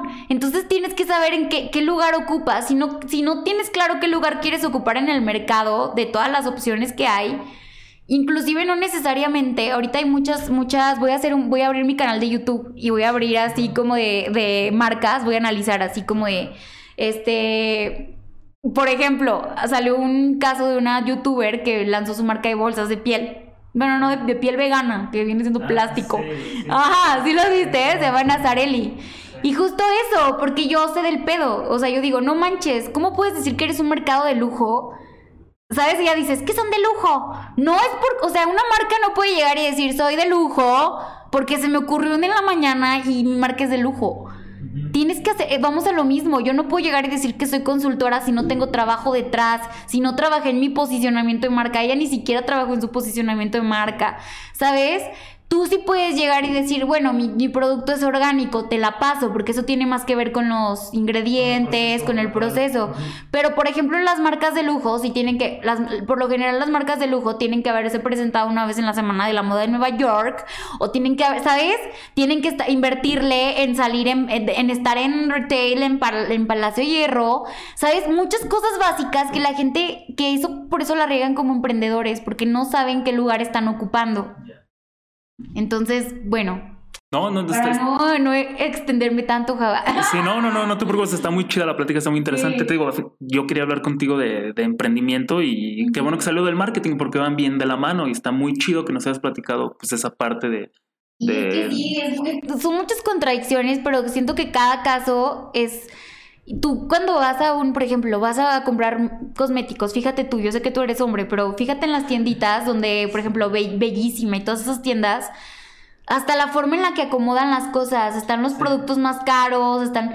Y no necesariamente porque lo des más caro vas a tener más ventas o vas a ser más exitoso, o sea, tiene mucho que ver también en eso, cuánto le vas a invertir a Merca cuánto le vas a invertir, a qué, en qué lugares lo vas a poner, o sea, es todo, es una estrategia, es una estrategia de, de A a Z, o sea, no puedes, creo que sí, sí es, sí es importante, tú lo decías, o sea, ¿por qué tener a, alguien que, porque la estrategia está en la cabeza y no por otra cosa, que a lo mejor me voy a oír muy payasa y a lo mejor me voy a oír, pero no porque alguien se graduó de marketing, ya. lo sabe, o sea, sabes, hay gente que nunca ha trabajado en eso, yo te puedo decir que de los de mi generación nos, nos graduamos 80 y solamente como el 15% trabajamos en marketing, ¿sabes? O sea, y a veces nos dejamos guiar como que porque fulanito, ¿sabes? Más bien tú pregúntale en qué proyectos he estado, chicas, si ustedes, chicos, si ustedes van a invertirle en un mercadólogo, busquen, díganles que les mande antes de contratar cualquiera de sus servicios, oye, ¿con qué empresas has trabajado? Este, ¿qué campañas has subido a internet? Todo eso, creo que es válido, porque también sí es cierto si tú lo vas a contratar para un proyecto, es válido que tú le preguntes como un arquitecto, ¿no? Tú le vas a preguntar, oye, ¿qué casas has hecho? ¿Cuál es tu estilo? Igual hágalo con un mercadólogo. No porque se anuncie y diga de que, oh, sí, te voy a dar los mejores resultados y todo. No, a ver, ¿qué onda? ¿Cómo has, sabes? O sea, digo, les digo que hasta las empresas te stalkean tus redes sociales, hasta desde ahí se ve. Porque te digo que hay empresas que tienen buenos mercadólogos, pero luego me meto a ver sus publicidades y digo, ¿Cómo puede ser? O sea, un mercadólogo no puede dejar que pase esto a, ¿sabes? El copy o, los mensajes. Por ejemplo, hay campañas que yo ahorita veo de marcas muy chidas como no sé si viste de Food del Día de las Madres. no, o sea, checa la Java en internet. Sí vi, sí vi que fue, un pedo acá bien, este, como que le tiraron mucho, ¿no? Pero... pero son cosas de que dices, güey, yo lo sé, o sea, una campaña, eh, por eso te digo que, que, bueno, trabajar con marcas grandes son presupuestos, te dan presupuesto de... Oye, a ver, hablando de eso, de, de food, te, quiero preguntar, ¿qué tan cierto es eso que se dice que no existe la mala publicidad? O sea, en el aspecto, por ejemplo, food, que le tiraron mucho, que a lo mejor un pedo misógino, machista, pero al final de cuentas se hizo publicidad, ¿no? O sea, le llegó a alguien que a lo mejor no sabe que era food. Cambia según la, tu mercado. O sea, hay unos que sí les puede beneficiar, o sea, la mala publicidad, pero hay de verdad, hay, hay, hay marcas que no manches, no puedes hacer una mala publicidad porque si te quemas y una quemada ya no te saca. Vámonos a lo mismo con las figuras públicas, vámonos con los políticos. Me encanta porque me da mucho coraje en esta época de, marketing de políticos. Ya ves que ahorita estamos atiborrados de espectaculares y cosas que digo yo, güey, neta, o sea, estamos en el 2021 y siguen haciendo lo mismo.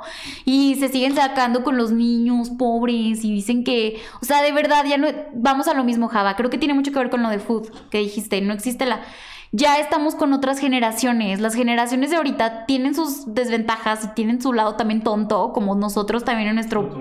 Exacto. Pero sí son más conscientes. Siento que ahorita la gente ya es más consciente de qué consume y es más consciente de muchas cosas. O sea, las generaciones de ahorita están viendo cosas que nosotros no veíamos. Entonces, ¿por qué están quebrando muchas empresas también que se veían siempre posicionadas porque no, le, no están pelando que las generaciones cambian. Entonces, ¿qué pasa ahorita? Que tú dices, ay, X, la mala publicidad no importa, no es cierto. Ya tenemos a otros morritos que están castigando con su compra. O sea, tú te has fijado que ya dicen, no, yo ya no voy a comprar de eso. Y tú dices, ¿cómo? Cuando nosotros en nuestra generación nos valía. O sea, si tú ibas a decir a Vicente Fox que las mujeres eran lavadoras con patas, nos daba igual. O sea, era así como, ah, qué gracioso es ese vato. Y ahora no. Ahora de verdad estamos frente a. O sea, de verdad, y más porque están las redes sociales, te fijas que todos ya fungimos como, jaja, o sea, ¿sabes? Todos tenemos voz y voto, todos. Entonces podemos linchar a alguien en un, de un momento a otro y hacer que lo corran, como ha pasado con los directores de Hollywood que pensaban que eran intocables, como Woody Allen, como eh, la chica, este Johnny Depp, que lo corrieron de todas sus... O sea, es lo que te digo, creo que entre más se abre la brecha de que puedas compartir tu vida, ten cuidado. O sea, por eso también es importante que un día te tomes un curso de imagen pública. Tómenlo, chicos. Hayan estudiado lo que hayan estudiado Estudien imagen pública porque eso te ayuda hasta para tu marca.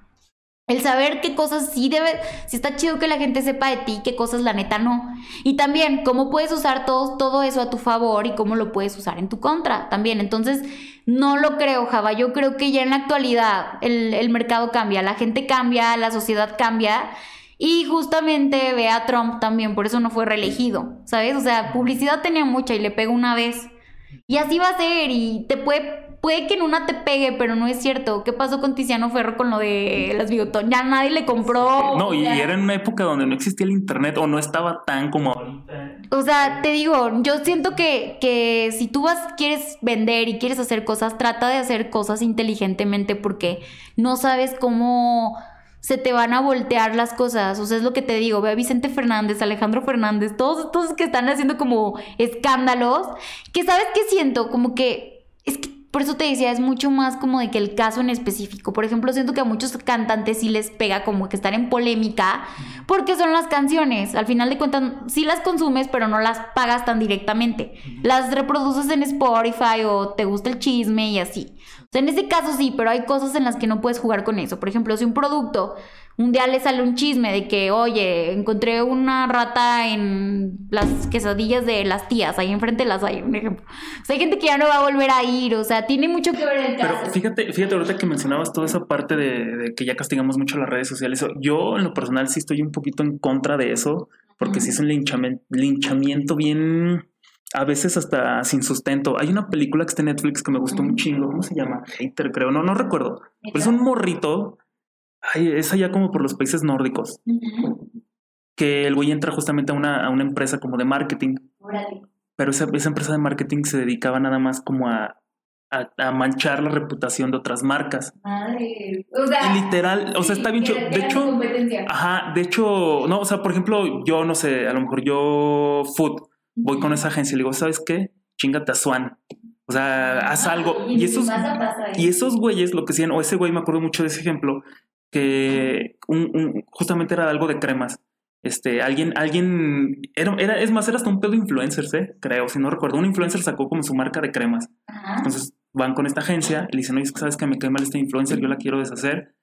Haz que su producto se vea mal. No, pues los güeyes empezaron a pagar la gente como para que sube de que te sacó manchas en la piel, pero es todo fake. No manches, la chava después de una historia llorando, así como de no, pues ya, ya, ya me retiré del mercado, por eso, o sea, por eso te digo, es, ese pedo se me hace un linchamiento bien sin fundamentos. Es, es difícil. de toda la vida. Es antes, solamente que ahí te va, esto es lo interesante, que ahora hay más criterios, o sea, en el sentido de que antes te fijas que todos, todo, todo, todo giraba en torno a Televisa en México. ¿Te, das cuenta? Pero, te digo algo, creo que ahorita está más censurado el internet que ni la televisión. Ahorita. Censurado en el sentido de que en el, en el, o sea, en el sentido de que ahorita cualquier cosita en internet te censuran, te, toman como misógino, machista, eh, homofóbico, todo ese pedo. Y ahorita en Televisa puedes hablar más, no en televisión, en la tele en general, puedes dar opiniones un poco más públicas y no hay tanto pedo como de, ay, te vamos a censurar. Es, es menos ese tipo de censura o linchamiento que hay ahorita en la televisión comparado a las redes sociales.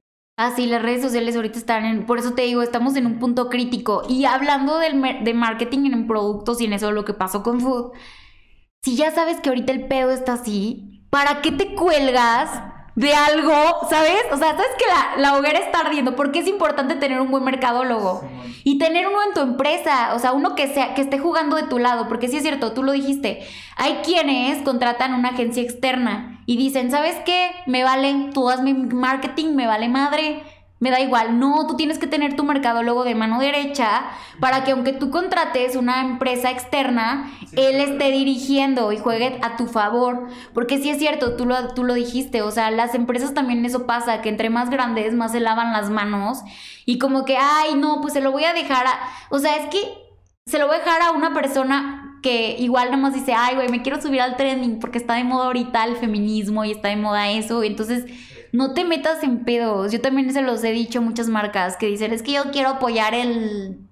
Güey, quieren apoyar el de los animales, güey, y hacen zapatos de piel. No manches, o sea, por eso te digo, y no hay una cabeza en esa empresa que piense, o sea, se les hace cool, como de, yo no sé, ¿sabes? Por eso necesitas un mercadólogo de verdad, va a pensar en todo. Neta, o sea, te lo juro que los hay. O sea, si hay personas que, es lo que te digo ahorita, digo, güey, eres una marca de jamones ¿Para qué te metes en esos pedos? O sea, si tu marca es de toallas sanitarias, va, te lo paso. sabes que tu mercado es mujeres, la chingada. Que fíjate que a mí no me gusta, o sea, yo cuando veo una marca promocionando, no sé, tenis eh, en apoyo al feminismo, Mm, tenis en apoyo a la comunidad LGBT, player, Es puro. Para es mí- puro colgarse. sí, para mí es, y para mí es como de, ay, güey, pues así menos va a comprar ese pedo. Por ejemplo, hablando del café, yo he visto muchos cafés que se están queriendo agarrar de la mano de, es que nuestro café apoyas a los productores de, de Guerrero que no tienen para comer. Y bla, bla. yo digo, o sea, sí, o sea, está chido, es el objetivo, por ejemplo, es algo que nosotros hacemos. Porque ya quitas como intermediarios, Ajá, pagas el café a un mejor precio, pero no es como para decir, ay, güey, mírame, no mírame. es no es, eh, competitiva. Es que ese es el problema de las marcas, Java, que lo quieren tomar como una ventaja competitiva.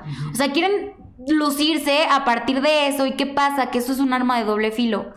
¿Por qué? Porque un día te tuercen de que no es cierto, un día te tuercen de que también explotas a tus trabajadores, un día te tuercen de que tus sueldos no son tan buenos y con eso te mataste, ¿sabes?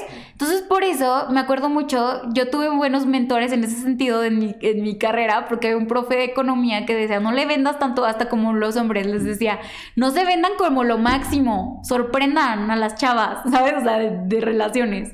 Decía, porque si tú le llegas a decir a la chava de que yo soy lo máximo, ¿sí? O sea, siempre va a esperar como que más, más, más. Y si tú te vendes como alguien normal, pero ahí la, la empiezas a sorprender, va a decir, órale, wow, ¿sabes?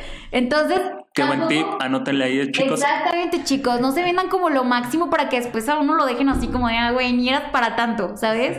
Entonces, en ese sentido, también, si tú vas a sacar propiedades de tu empresa o de tu marca, sé realista y no te trepes a cosas que no tiene sentido que te trepes. O sea, yo siempre lo he dicho y se los digo, yo no me trepo a cosas. Igual hay gente que dice, quiero memes en mi, en mi, en mi fanpage. Y así, si no queda, si no va con tu mercado, si tú estás vendiendo estatus, tampoco. O sea, hay cosas, hay trendings que sí te puedes trepar. O sea, hay algo, un meme que a lo mejor esté de moda y que digas, queda, queda perfecto. Pero a veces ya lo forzan. O sea, como que es lo que te digo, no lo hagan. Tampoco treparse a problemáticas sociales, a menos de que neta tú digas, tengo un buen de varo y le voy a invertir a eso. Y a veces es hasta, creo que por eso te decía que ahorita lo de los políticos está como que a mí me da asco la, la- las, fíjate, soy mercadóloga y ahorita me da como que cringe todo lo que tiene que ver con la propaganda de los políticos, porque siento que están haciendo lo mismo de todos los años, o sea, no aprovechan ni siquiera nada las, lo que, lo- las plataformas que hay, Java, ni las aprovechan, ni proponen nada, o sea, no están proponiendo nada nuevo, no están haciendo... ¿Qué, qué, qué campaña? O sea, ¿tú has visto algo que propongan que sea nuevo y que ahorita diga, puedas decir, güey, no mames, quiero votar por él? Es más, ni los conoces. Los conoces más por sus escándalos en redes sociales. Vamos a lo mismo. De que este fue acosador y que, o sea, ¿sabes? Solo se lo pasan tirándose. Entonces yo digo que también ahí le echo la culpa a los mercadólogos porque no están haciendo bien su trabajo. Yo me- hubo un tiempo que quería ser mercadóloga de ese rollo, pero después dije, no manches, no, es como, no, deja de eso, o sea, es... Con decirte que a mí el año pasado ya me ofrecieron entrar a la política. Y yo llega un punto, ¿no? Como que lo piensas, o sea, como que digo, madres, porque yo estuve embajadora de la juventud aquí en León. Y este, pues estuve embajadora de la juventud era por lo que yo, por mis méritos, o sea, por lo que estoy haciendo. Entonces, para los partidos políticos eres un blanco perfecto, porque dicen, ah, está chava, mueve personas, ¿sabes? O sea, tiene una vida entre comillas respetable, a lo mejor también, pues le, le ha de gustar ganar más dinero, ¿sabes? Cosas así. Entonces, ¿qué, ¿qué pasa? Que los partidos políticos te ven como un blanco chido para jalar más personas, porque pues tienes credibilidad, entre comillas. Pero yo lo pensé y Fíjate. dije, no mames. Fíjate, fíjate que eh, platicé con una amiga eh, hace como dos, ¿no? Ya, ya es como un mes. Este, con Erika Cobian, ella estuvo como, como aspirante para diputada de aquí de León, local. Entonces me platicó un buen de cosas. Este, de hecho, uno de ellos es eh, algo así como lo que comentamos al inicio del podcast, del emprendimiento, que notó que no había mucho como de mujeres. Ella decidió lanzarse. Y pues fue traba tras traba, tras traba, tras traba, tras pretexto y cosas ahí bien, bien fuertes, la neta, así de que dices, no mames, eso es nuestra política. Pero bueno, este, ella nos platicó que como candidato independiente ella tenía ideas como de apoyar esto, esto y aquello, y eran como siete chavos, de los cuales me dijo sí, pero desafortunadamente cuatro de ellos se fueron con partidos políticos. Y yo le dije, oye, pues qué tan bien o mal ves eso, ¿no? Porque le dices que realmente traicionas tus ideales, ahí, ahí tú te estás viendo mal. Y como dices, los políticos te buscan, dicen, ah, es que este güey es chavo, la gente cree en él, pero una vez de que ya cambias es como de, no mames, ¿y, por qué haces eso? Es, es, para mí es una pinche traición bien dura a tus ideales, ¿no? Es, eres lo mismo, ¿no? O sea, y también hablaba de eso. Yo le dije, oye, ¿tú qué opinas de, de los medios digitales? Porque justamente lo que dices, para mí, ver a un político sus pinches carteles, poste tras poste su pinche imagen así en el... Su foto. Como, su foto. Es como de, güey, lo mismo desde hace décadas, que dices, no mames, actualícense. Ahorita con los medios digitales tienes más impacto, más alcance creo que podría ser más barato, pero bueno, a final de cuentas eso como que pues, no les importa que sea más barato, pero tienes más alcance. De hecho, el, es, es, lo que yo digo, es el caso del Samuel García, ese güey. Es, es, eh, es que ahorita como candidato a la presidencia, ¿no? De Monterrey, creo. Sí, para gobernador. Para gobernador, pero, pero dices, no mames, hasta León sabemos quién es. O sea, si me preguntas el, el candidato a la presidencia de San Luis Potosí, puta idea, ¿no? pero ese güey, ajá, ese güey la supo hacer. Digo, güey, puedes tener más impacto con menos. Y para mí, pues qué chido lo que está haciendo ese güey, ¿no? Pero. Lógicamente hablando, ese vato le supo. De hecho, no te vayas lejos. Es la, es la estrategia 2.0 de la gaviota y Peña Nieto. No te vayas lejos, es lo mismo.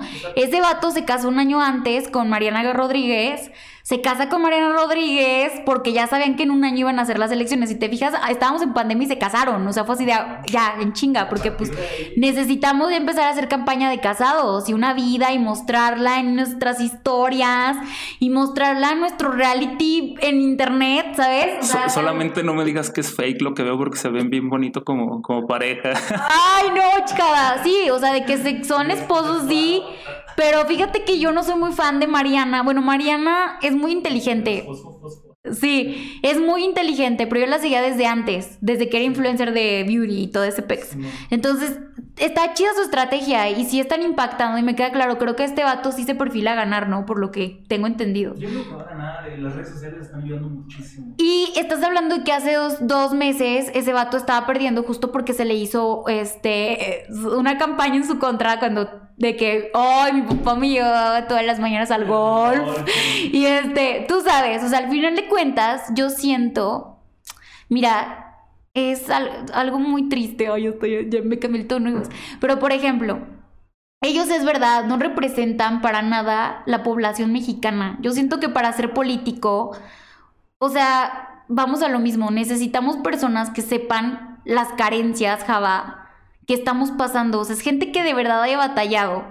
Y siento que Samuel y Mariana no tienen como que para nada, o sea, de tan, solo si es verdad, o sea, una persona que sufre, que dice, un sueldito de 50 mil pesos al mes, y todo eso, así, bro, o sea, ¿sabes cuánto ganan las personas promedio en México al mes? 5 mil pesos, 8 mil pesos, o sea, güey, no manches. Entonces yo siento que para que haya personas de verdad comprometidas y que les duela como empáticas, vámonos a lo mismo, un, pedo empático, una persona que diga, güey, está de la fregada esto. Que fue algo con lo que también jugó el peje. Vámonos a lo mismo. Este vato jugó con eso, de decir, yo sé lo que ustedes sienten, yo sé, yo lo voy a cambiar. ¿Qué pasa? Entras al sistema, que es por lo que te iba a decir que yo no creo, o al menos siento que yo Mira, te voy a decir algo que, solamente mi familia sabe, nunca lo había dicho. ¡Ah! Primicia. No, me da mucha risa porque una mi maestra, yo, yo participaba en muchos concursos en la secundaria, pero así, o sea, en oratoria. ¿eh? Yo era la niña de los plumones, estaba en un chingo de cosas. Y así todos de, güey, ya cálmate, siéntate, güey. Y haz de cuenta de que una, esa maestra, mi maestra de historia, le dijo a mi mamá, tu hija va que vuela para política eh, y no le vayan a truncar el camino. Ella, obviamente estamos hablando que yo estaba en la primaria, Java. En ese entonces los políticos eran respetables, güey. ¿Estás de acuerdo? O sea, era así como que, güey, Cedillo y todos, ¿sabes? O sea, era así como que, no manches, o sea. Y entonces mi mamá como que dijo, ay, mi hija va a ser grande. y cuando avanzaron los años, yo nunca dije quiero estudiar, como que sí pensaba estudiar derecho pero también yo me considero que soy una persona que evoluciona y que me gusta ver mi entorno y que digo, no mames, esto no me, no me vibra, o sea, sí soy. Y aparte que siento que yo sí tengo temor de Dios, güey.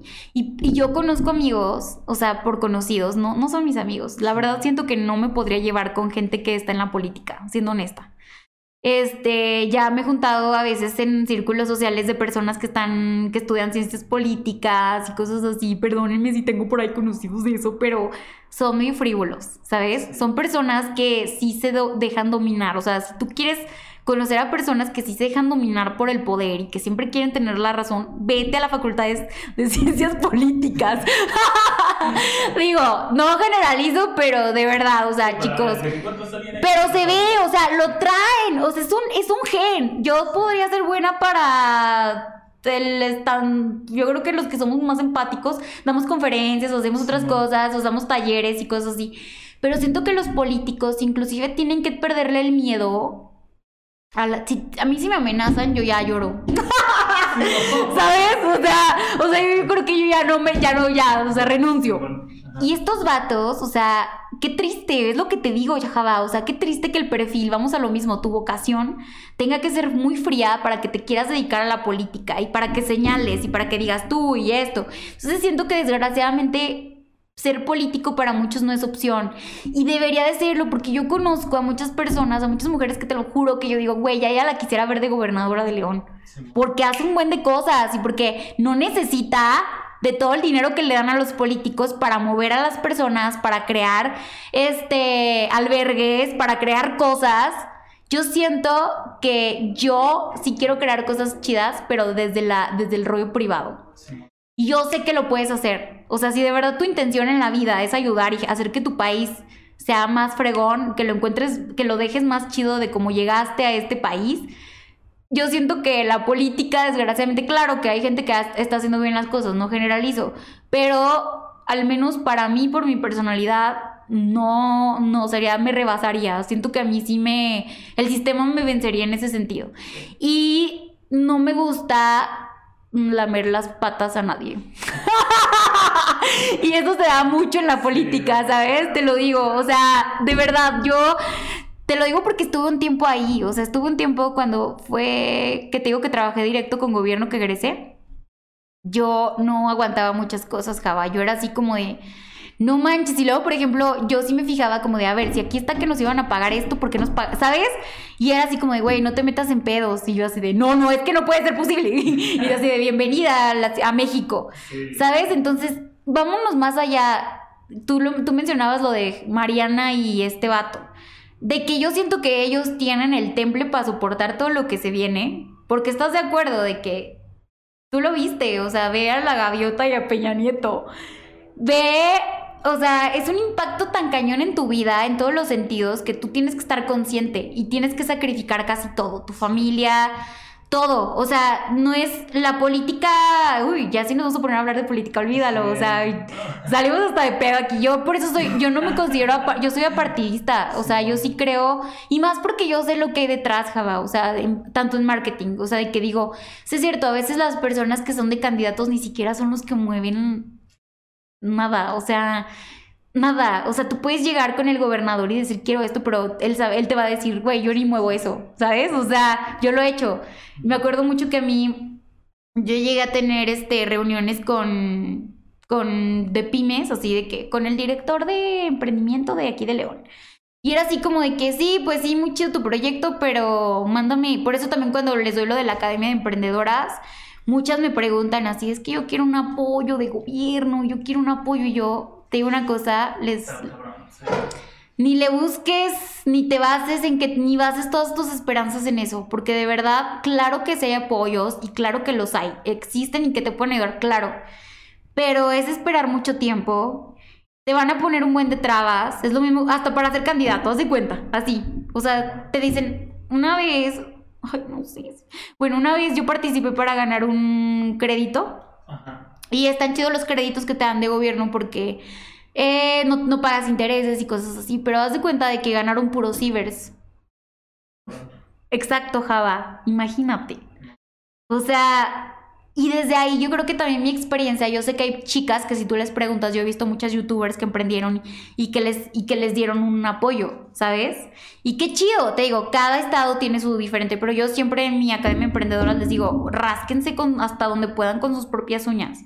Justamente eso también te quería preguntar, que también ya lo habías mencionado al inicio. Eh, ¿Hasta qué punto Porque yo también busqué ese pedo, dije, pues oye, pues hay apoyos, vamos a buscar a ver qué pedo, chicle y pega, ¿no?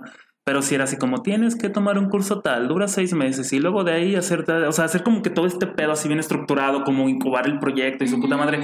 ¿Hasta qué punto es bueno hacer eso y hasta qué punto es decir, sabes que lo voy a hacer y sobre la marcha ir aprendiendo, ir viendo tú cómo lo ves? Mira, yo siento que hay algunos proyectos, sobre todo en el área tecnológica, que sí lo amerita. O sea, que tú sabes que, que, que es un pedo muy, muy grande. Por ejemplo, necesitamos una inversión millonaria para sacar adelante este pedo.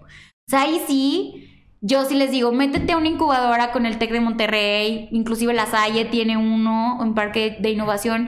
Hay unos programas de tecnología que son muy chidos, que yo tengo conocidos de embajadores, este, que inclusive llegaron a ir a la NASA y este, a Harvard, güey, les pagaron. Tengo un conocido que sí, o sea, cosas así que digo, güey, qué chido.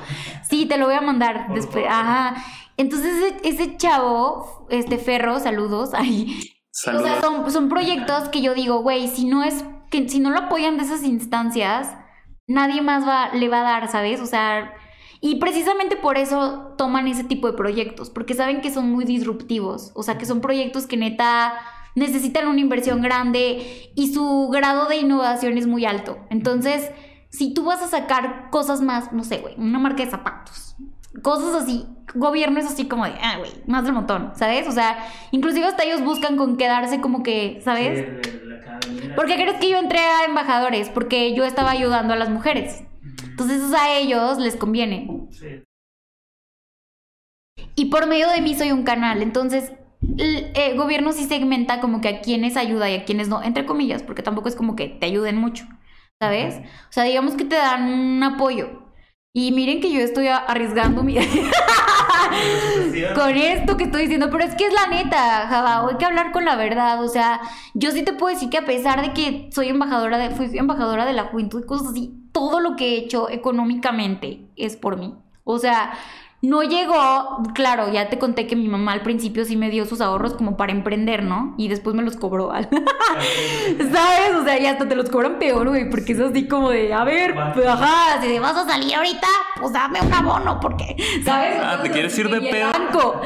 Pero eh, te digo, y luego lo perdí todo, y luego otra vez es volver a empezar. Y yo creo que hay gente que ni siquiera tiene quien los apoye, ni quien les preste. O sea, también yo tuve, fui privilegiada. O sea, mi familia es clase media y todo, y te digo, no, no contamos con. Pero tuve apoyo, o sea, tuve apoyo de mis papás.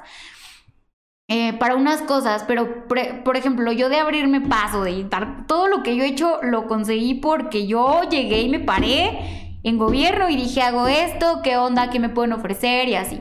No te podemos dar apoyo económico, pero tus servicios nos funcionan para tal evento.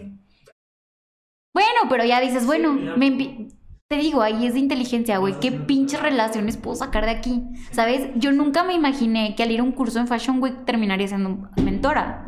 Sí, fíjate, justamente eso es a mí algo que me han preguntado, oye, güey, pero tú qué consideras que es como la clave de tu, no, no de mi éxito, porque no me considero todavía exitoso hasta cierto punto.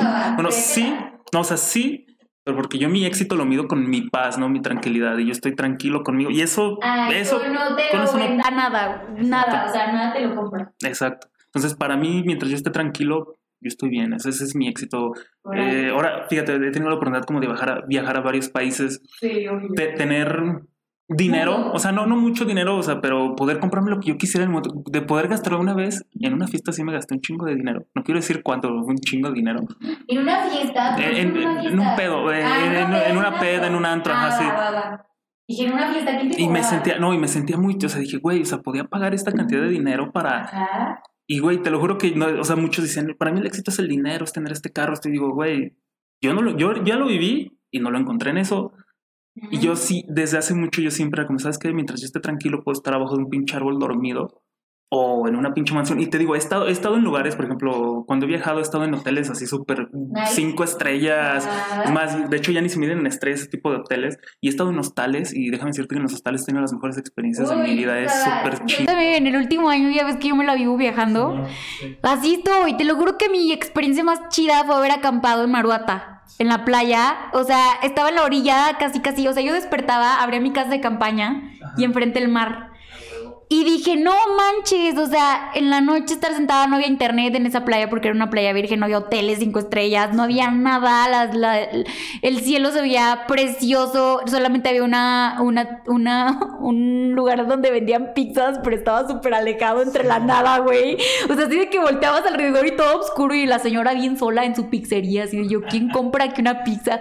Todas esas cosas, las experiencias, Java, o sea, siento que va más allá, ¿no? Como que el vivir muchas experiencias, no sé si a lo mejor somos parecidos de personalidad, también yo creo en eso, como que yo me di cuenta, mucho tiempo en mi vida perseguí como que, ay, güey, ser estable, tener una casa, vivir con una pareja, ¿sabes? O sea, lo que la sociedad te ha dicho por años, que esto es lo cool. Sí, esa idea que te han vendido. Y fíjate, te digo, de hecho, esto una vez me lo preguntó un profe de la, de la de la uni, el clásico, haz un, haz un, análisis fodano, pero no de una empresa, sino tuyo mismo.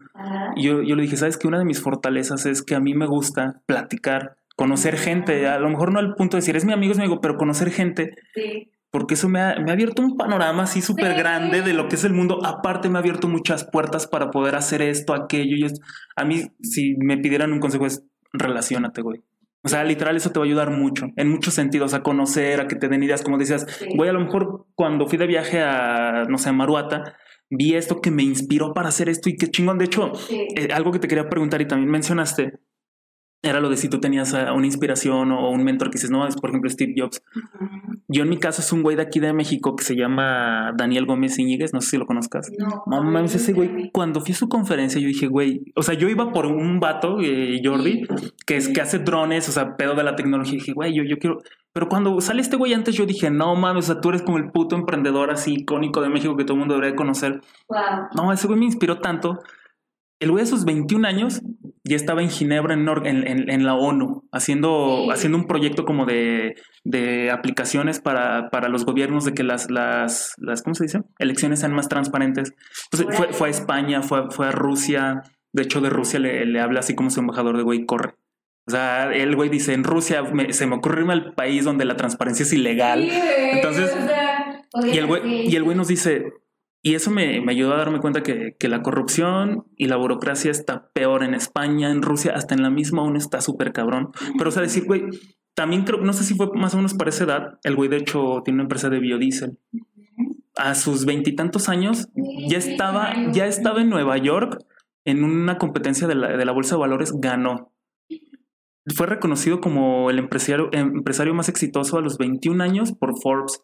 Fue, fue, fue, también recibió un reconocimiento por el MIT. ¿Es de México ese güey y como que no es tan conocido. Y de hecho tiene una, una charla de, de TED. TED Ajá, TED, TED Talks. Y, y, ese güey, de hecho, este, estaba viendo su video hace poquito. Eh, se llama, creo. Ay, güey, ¿cómo se llama? Lo abstracto del, de, del emprendimiento. Y también te quiero preguntar eso. Porque él dice es que a mí muchos me preguntan qué es emprender, qué es innovar. Y cuenta una historia, porque eso, eso de hecho también para mí sería como una parte del éxito que buscaría. Él dice que una vez va a Oaxaca por cosas de la vida y a él le gusta el arte y ve a un güey, a un artesano en la calle haciendo cuadros con tejidos. Entonces el güey le mama y dice, no mames, quiero uno de tus cuadros, pero el güey no se lo quiere vender. Y después se entera que este güey sus cuadros todo era a base de trueque porque el güey era como un indigente. O sea, como te doy esto por tu cuadro, Simón. Pues total que el güey, por cosas de la vida, se lo lleva a vivir con él a Monterrey. Ahorita pues sus cuadros supervaluados en miles de dólares. Le hizo un cuadro justamente de Steve Bosniak, el, cofundador de Microsoft. Sí, de, él y su ah, esposa. o sea, el güey, el güey es, o sea, lo ayudó porque le dijo, oye, ¿cuál es tu sueño? No, pues que mi arte sea reconocido en todo el mundo. Y ya lo logró gracias a él. Y dice, eso, eso es como el arte de lo, de lo abstracto Está bien chida esa plática, se la pueden ver, neta, véanla. Está, está en, en YouTube, la puedes ver como, ajá, en TikToks, eh, como lo abstracto de, de, emprender. Está muy chida su, su, su, esa parte de la conferencia, porque su conferencia en sí es más larga y habla de más cosas como de su trayectoria y sus premios y todo ese pedo. De hecho, a mí me gustaría entrevistar a ese cabrón, poder platicar así con él de, güey, no mames, ¿por qué? Dime, exacto, eso güey, no. Eso, Java, tú te, tú te reflejas, o sea, el, el hecho de ver, yo siempre lo he dicho, Me preguntaban el otro día de una, por primera vez en mi vida de una conferencia en prepa, imagínate, en colegio Guanajuato, güey. Yo, yo, soy, yo, soy, de ese colegio, ¿eh? Sí, pero dije, madres, güey, nunca he dado una conferencia en prepa porque yo no sé de qué decirles a los morritos de prepa. O sea, güey, en prepa, ajá, ¿cómo conecto con ellos? No, nunca habían seguido tantos morritos en mis redes sociales hasta que di la conferencia con ellos porque justamente creo que las personas que, que, dan conferencias y que conectan, Java, o que si tú quieres conectar acerca de, digo, más allá de que hay muchas técnicas para conectar, hay libros de TEDx, TEDx y eso, pero yo siempre me he tratado como que de regresar a lo que yo sentía cuando era ellos. ¿Sabes? Por eso soy mercadóloga. Siento que también por eso funciona. Tiene que, tienes que ser una persona que se ponga en los zapatos de todos, de todos. Entonces digo que yo fue así como de madres, a ver, ¿de qué les hablo? Y pues dije, ¿qué tenía yo en la prepa? Pues te presionan para que ya escojas qué vas a estudiar. Entonces les di técnicas como que para cómo escoger, en qué se sentían ellos contentos. Les dije que si ellos reprobaban, que si que se querían esperar un año, que no se presionaran, güey, que la vida, ¿sabes? Cosas que tus profes no te van a decir porque no les conviene decirte. Lo dije, me voy a echar encima a los profes. ¿Y qué crees? agarré jales de eso.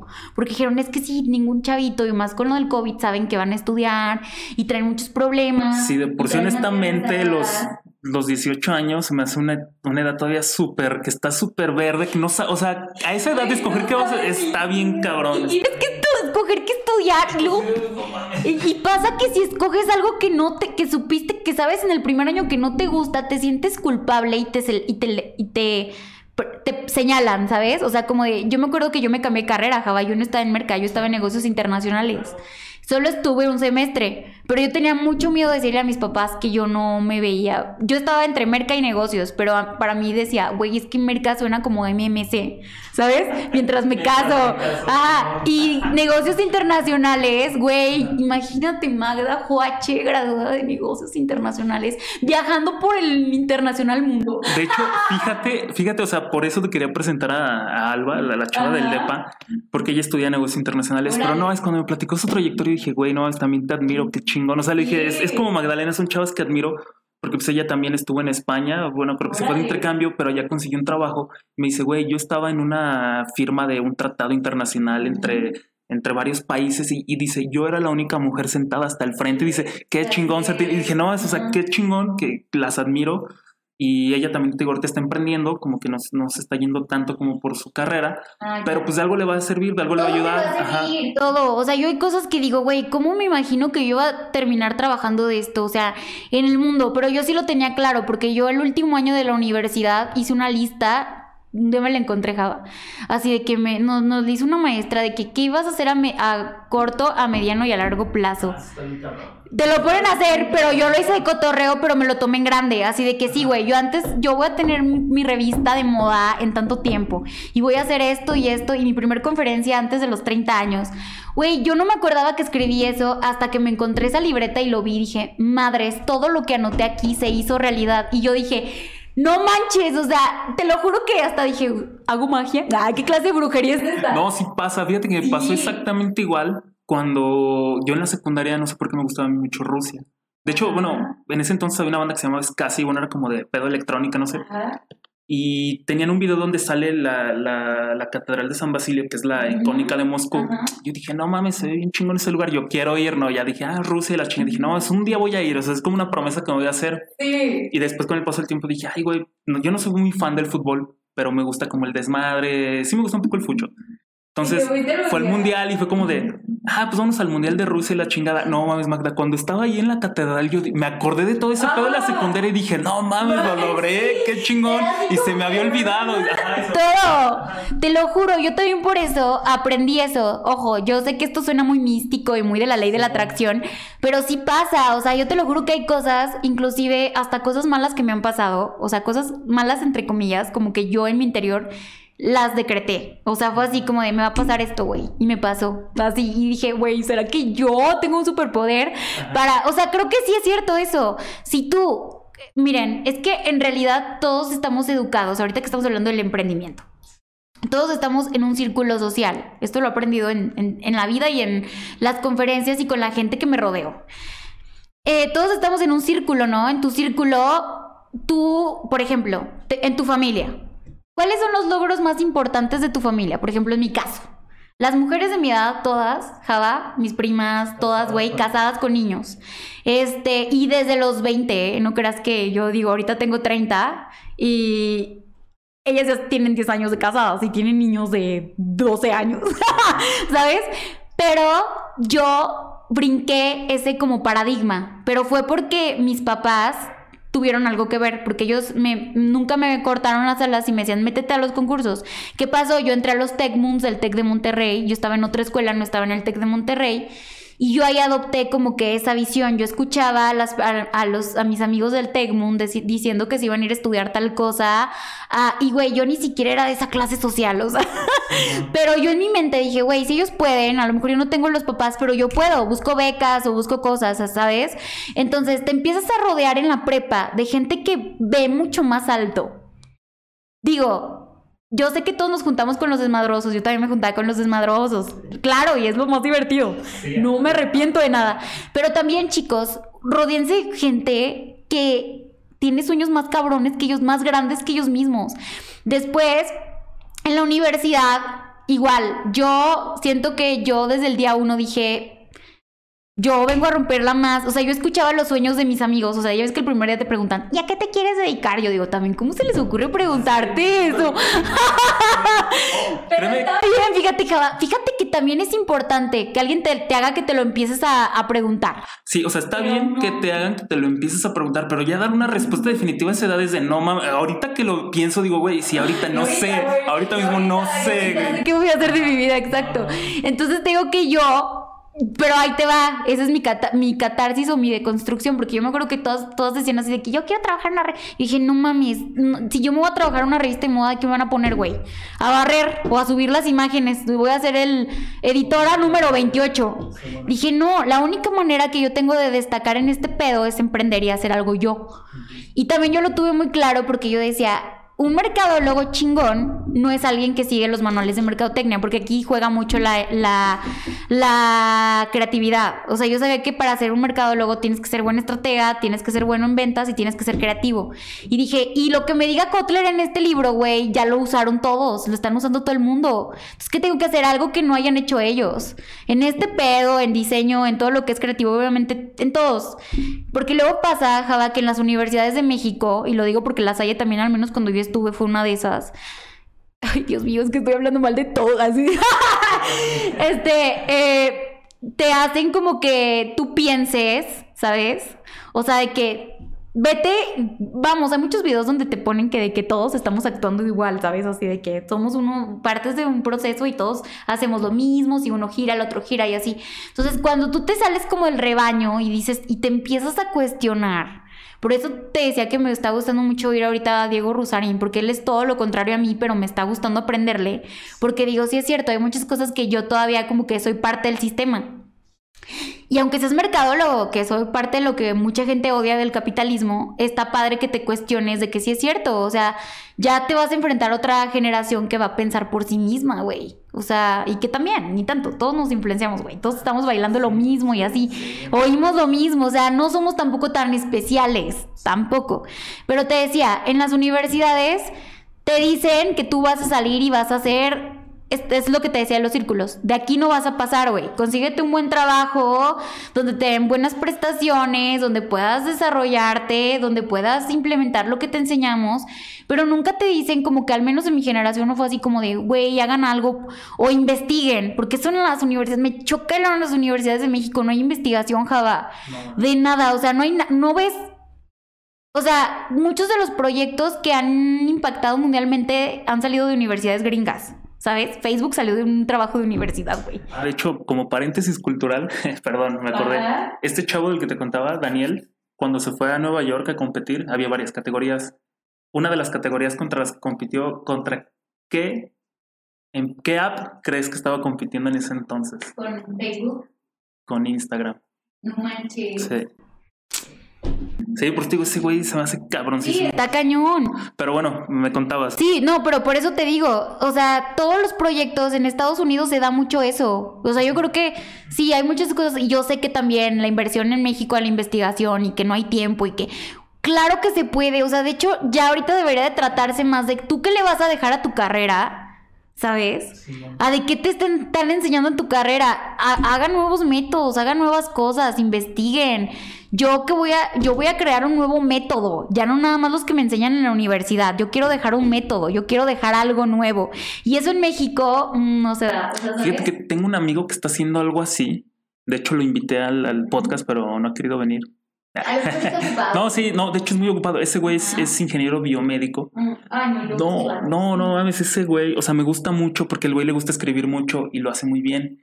Y entonces ese güey todos los días dice cosas que no te enseñan en la carrera de biomédica. Hoy llegué a tal y, y está muy chingón, o sea, y el güey a pesar de que tiene un chingo de seguidores que nada que ver con la biomédica, pero la forma en que lo transmite es como, de, ay, güey, no mames, esto, o sea, O sea, te gusta aprender de cosas. Hay personas que te animan a que tú quieras aprender de esas cosas. Y es lo que a mí me pasa con el marketing. Como que digo, ya todos, o sea, las 3P, la 4, güey, o sea, deja. Sí, sí son, sí son un parteaguas, o sea, son una base, pero todo lo quieren resolver con lo mismo.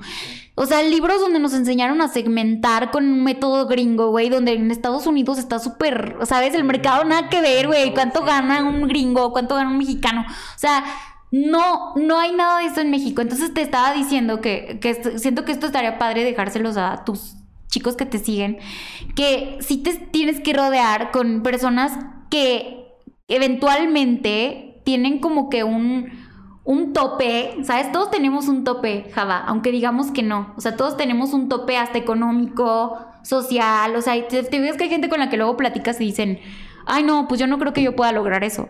O la neta es que yo nada más puedo ganar esto al mes. O no, ¿sabes qué? Yo nada más escojo esto, es lo que puedo pagar.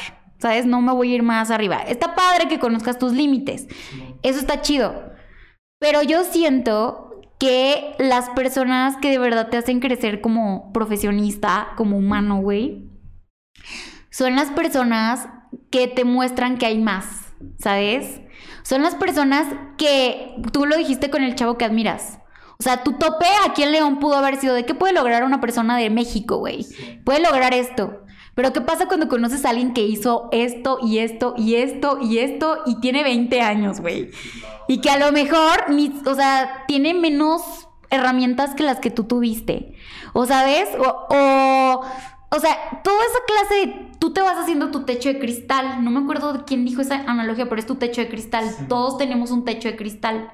Entonces, tu techo de cristal, haz de cuenta que es así como, yo solo puedo llegar hasta aquí y puedo comprar esta casa y de aquí no voy a pasar. O sea, a mí nomás me va a alcanzar para comprarme una casa de, de un millón de pesos, ¿verdad? Y luego hay gente que dice, no, güey, ni madres, yo me voy a comprar una pinche casa con alberca y con jardín. Y a lo mejor estas dos personas tienen las mismas condiciones económicas y a lo mejor ganan lo mismo, pero a lo mejor él tiene otras prioridades y él se las está gastando. A lo mejor tú dijiste, me voy de peda cada fin de semana. O hay gente que dice, ¿sabes qué? Yo, este no es mi estilo. Yo quiero irme a viajar y conocer el mundo, ¿sabes? O sea, cada quien tiene un techo diferente, pero sí es cierto que se te va ampliando cada vez que conoces personas que son capaces de lograr esas cosas y, y, y, te- y tú te das cuenta y dices, güey, claro que se puede ser emprendedor, pero claro que también puedes impactar positivamente, pero ¿qué es lo que a mí me pasa cuando veo mujeres? Porque la verdad es que es más común, la verdad, que veas vatos que la están rompiendo, sobre todo porque las mujeres, te lo digo que hasta en tu casa, en tu familia te pueden ubicar de, güey, tú nada más tienes hasta los 30, güey, porque te tienes que casar. O sea, si no, ya no vas a tener familia y así. Entonces, ¿qué pasa cuando tú empiezas a conocer mujeres que les vale madre eso? Que dicen, güey, yo vine a romperle en otras cosas. ¿Sabes? Ahí se te va haciendo más grande tu techo de cristal y dices, güey, claro que hay más mujeres que están haciendo esto. Y estas personas son los pioneros, o sea, son como lo- los líderes, güey. Son las personas, no son líderes porque ellos dicen que son líderes. Son personas porque eh, con lo que hacen marcan tendencia. Y de ahí ya se va abriendo como que eh, la perspectiva, les abres la brecha a personas que vienen atrás de ti. Por ejemplo, ¿quiénes son una muestra de esto? Los directores de cine que están ganando Oscars. Justamente eso te iba a decir, por eso me encantaron las palabras de Guillermo del Toro, que dice, no se depriman, yo a mis 30 años pensaba que era el final de mi vida y ahorita creo que tiene cincuenta y tantos y dice, no mames, la vida es mucho más que eso.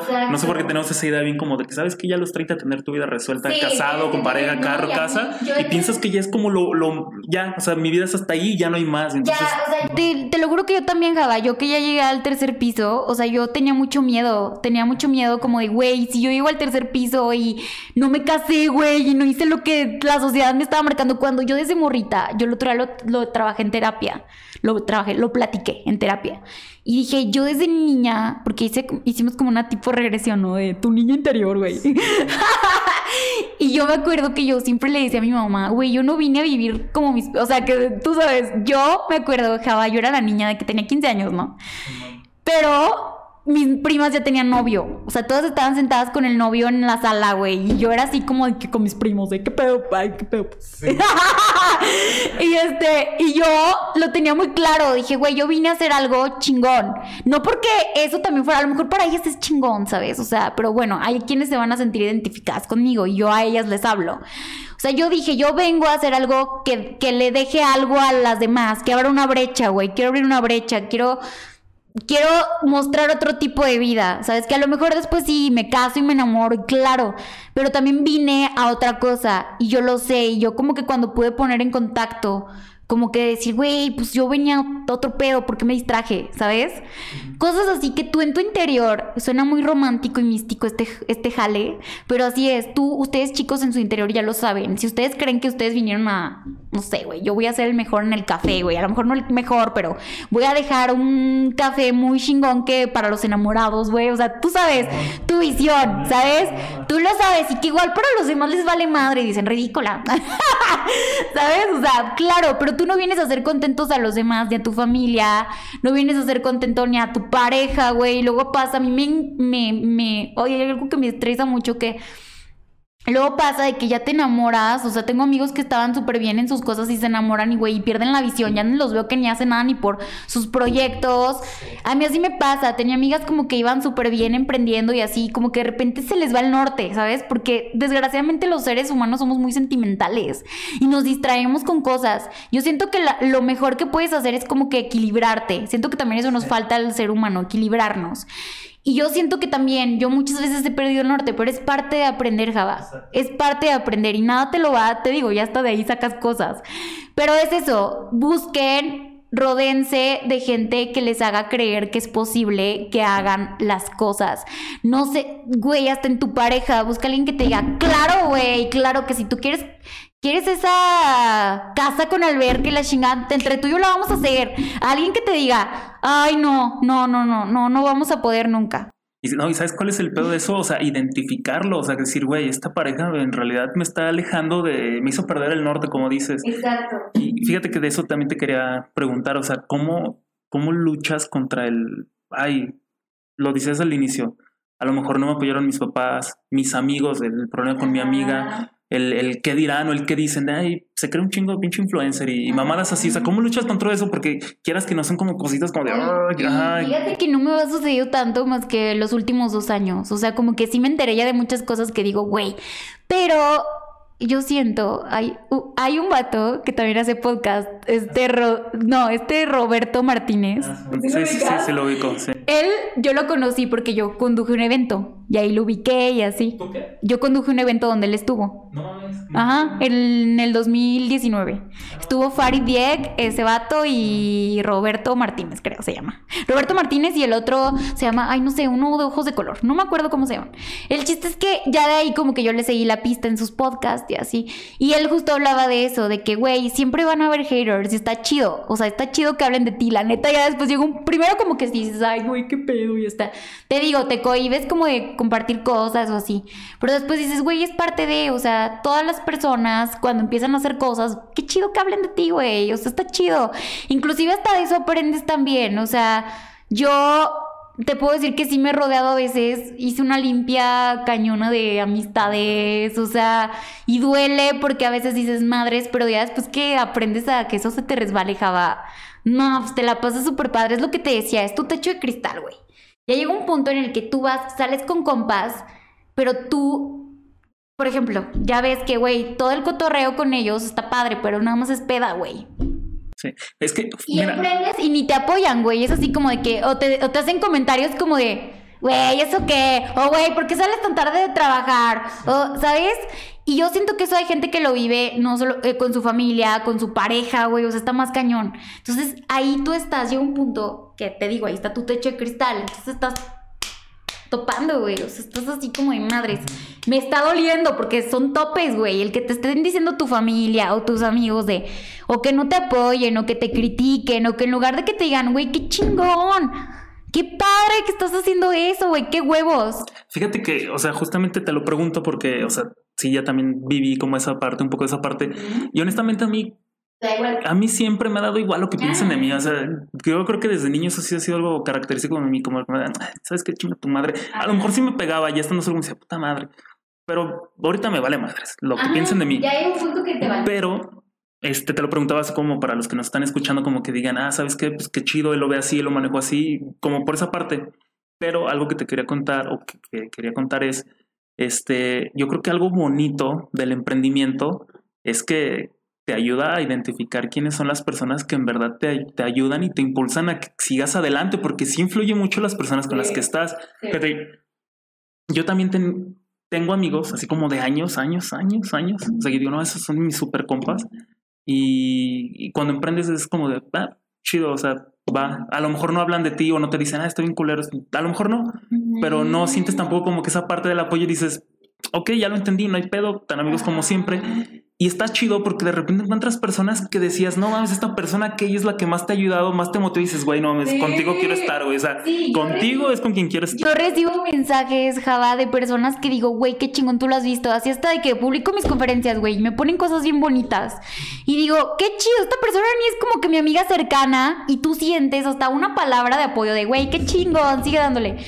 Y eso pasa, Java, que yo, yo mucho tiempo me junté con personas como que te juntas como para no estar solo. Pasa a veces mucho como en las relaciones, ¿sabes? Como de que con tal de no sentirte solo, con tal de sentir que estás disque acompañado, a veces resulta que esas personas son las que más te absorben energía. Y exacto, entonces ¿Qué, ¿Qué, es lo que yo les diría como que a las personas que están pasando por eso? Que dices, güey, es que es mi familia o es esto y me tienen que apoyar tampoco. O sea, tienes que darte cuenta que, que tú, ¿sabes cuál fue como que hubo un punto en mi vida hace un año, un año y medio más o menos, que sí me quedé sola, así de que mis amistades tuve que empezar casi casi desde cero, ¿sabes? Porque yo terminé una relación de años, entonces sabes que cuando estás en una relación como que abandonas a tus amigos y entonces tienes que volver a empezar de cero. Y la más grande lección fue esa, o sea, de que no va a haber nadie para salvarte, no va a haber nadie para darte una palmadita en la espalda. Cuando estás solo, aprendes muchas cosas. Por eso yo empecé a viajar sola, por eso empecé. Y ahora, eso de viajar sola, quieras o no, no sé si lo has hecho tú, Java. Pero te enseña hasta en emprendimiento, de verdad. O sea, yo hay días que digo, güey, hoy me toca estar sola en la oficina y X. O sea, no tiene nada malo y si tengo que llevar este proyecto yo sola, lo hago. O sea, aprendes a a hacer cosas más desde la inteligencia emocional, porque a veces cuando la gente no aprende a estar sola, toma muchas decisiones a lo, pendejo justo para no estar sola.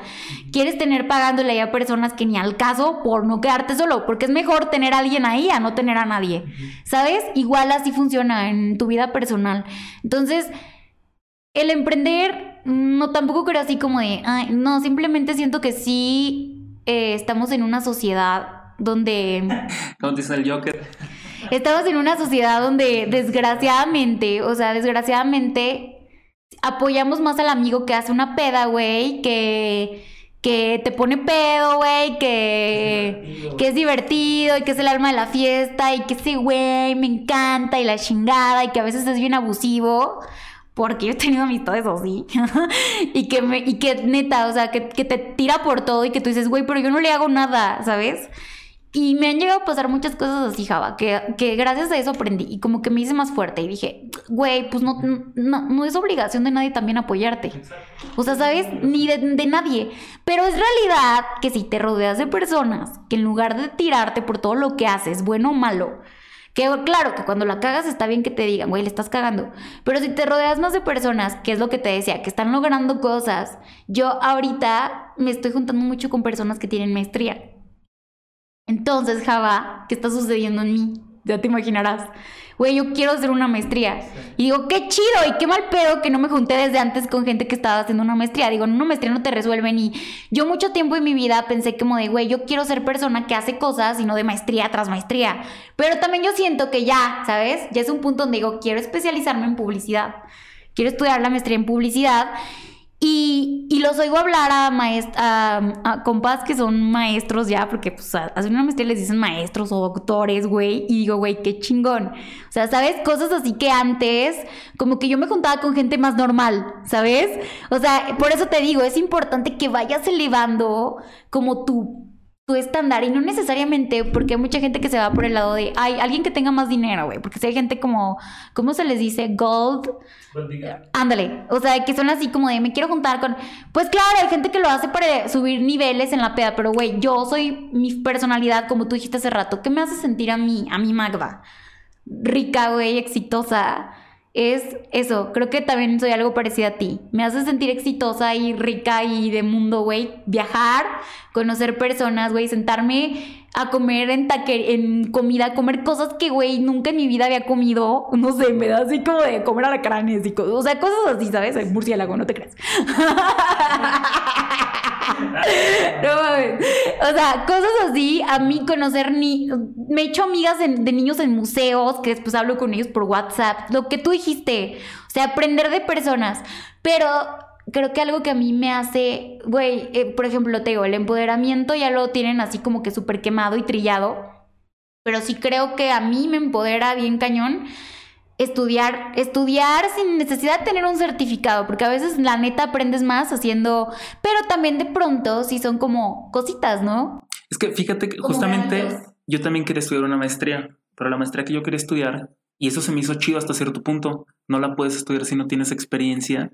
En, o sea, ¿sabes que quieres estudiar esta maestría? Ok, para, para estudiar esta maestría era, se llama, una es alta dirección y la otra es ay, no me acuerdo, pero también tiene que ver con empresa. Y te dicen, ok, quieres estudiar esto, va, pero para eso necesitas tener experiencia mínimo en una empresa como gerente pero lo ideal es que tengas tu propia empresa ya con cierto número de ventas y bla, bla, bla, para que puedas estudiar esta maestría y hasta cierto, se me hizo muy chido. Siempre, o sea, realmente también en la universidad deberían sacarte al campo antes de graduarte, güey. Te tienen que sacar al campo laboral de verdad, mínimo un semestre, un año. Es que es, es, la finalidad. Esa es la finalidad de las prácticas. Desafortunadamente ese pedo está bien, bien mal. Bien mal estructurado, bien corrupto. Yo, yo le dije a mi papá, fírmamelo, jefe. Sí, sí, sí. O sea, yo no quiero decir que yo lo hice porque yo sí hice como mis prácticas, pero fueron, pero fue algo así bien, bien, ajá. Es que de verdad también tiene mucho que ver los profes, que te dejan un buen de tarea en esa época. Entonces, ajá, entonces también en eso dices, güey, ya lo importante es sacarla. ¿Sabes? Cuando lo importante es eso, que adquieras habilidades, que sepas venderte. Güey, no sabes ni cuánto cobrar cuando sales, no sabes cuánto cobrar. O sea, ya desde ahí, Java, es lo que te decía de las universidades. También la universidad tiene mucho que ver. Por eso también yo digo, güey, una vez de una conferencia en la UDL y los de la era de diseño gráfico. Y, los, y me decían así de que, güey, es que tenemos un problema muy grande en la UDL porque justamente en los de diseño todos creen que se van a morir de hambre saliendo. Imagínate, todos, dos. Entonces, Gada, a mí me contrataron para eso, o sea, para que yo diera como que algo, güey, porque yo dicen, pues bueno, eres más o menos el perfil de los chicos de esta universidad y tú eres destacaste en tu carrera y así, entonces queremos que es una y te digo, yo llegué y les dije, a ver, ¿quiénes de aquí creen que se van a morir de hambre de diseñadores gráficos? No, güey, todos. Todos. Todos. Y desde donde yo dije, güey, si es culpa de la, del, vamos, es un problema mucho más grande que una universidad y que una profesión. Es un sistema, sabemos todos, güey. Todos, si tú quieres, te vas a morir de hambre en todas las carreras, porque ya tener una carrera no te garantiza absolutamente nada. Ni tener una maestría. Yo tengo conocidos que tienen maestrías y no ganan como que lo que tú digas, así, ni tienen, a veces ni trabajo tienen, porque como las empresas dicen, ay, no tiene maestría, va a cobrar mucho y contratan a alguien que solo estudió un TCU, cosas así, ¿sabes? O sea, realmente ahorita no te define ni un título, no te define nada, Java. Yo les dije en la conferencia del Foro Económico Mundial, todo lo que tú tienes que hacer es tener muchas habilidades dentro de tu rama, por eso te digo, yo me metí a clases de fotografía clases de fotografía de producto, clases de digital fashion marketing, clases de... O sea, ya haber tenido una carrera no me solucionaba nada, era una más del montón. ¿Cuántos están graduando de tu carrera el día de hoy? Miles, o sea, somos una fábrica. ¿Quién se va a diferenciar en este mercado de emprendedores, de profesionistas, de lo que tú quieras? La persona más inteligente para venderse como profesionista. ¿Y cómo te vas a vender inteligentemente como profesionista? Pues mm, trabaja de un buen de cosas, o sea, no, no, no me refiero a que trabajes un buen de cosas, pero que tengas muchos proyectos detrás de ti y que aparte ofrezcas una ventaja competitiva, así como lo ofrecen los productos tú como profesionista. ¿Cuál es mi ventaja competitiva como Magda de mercadóloga en León?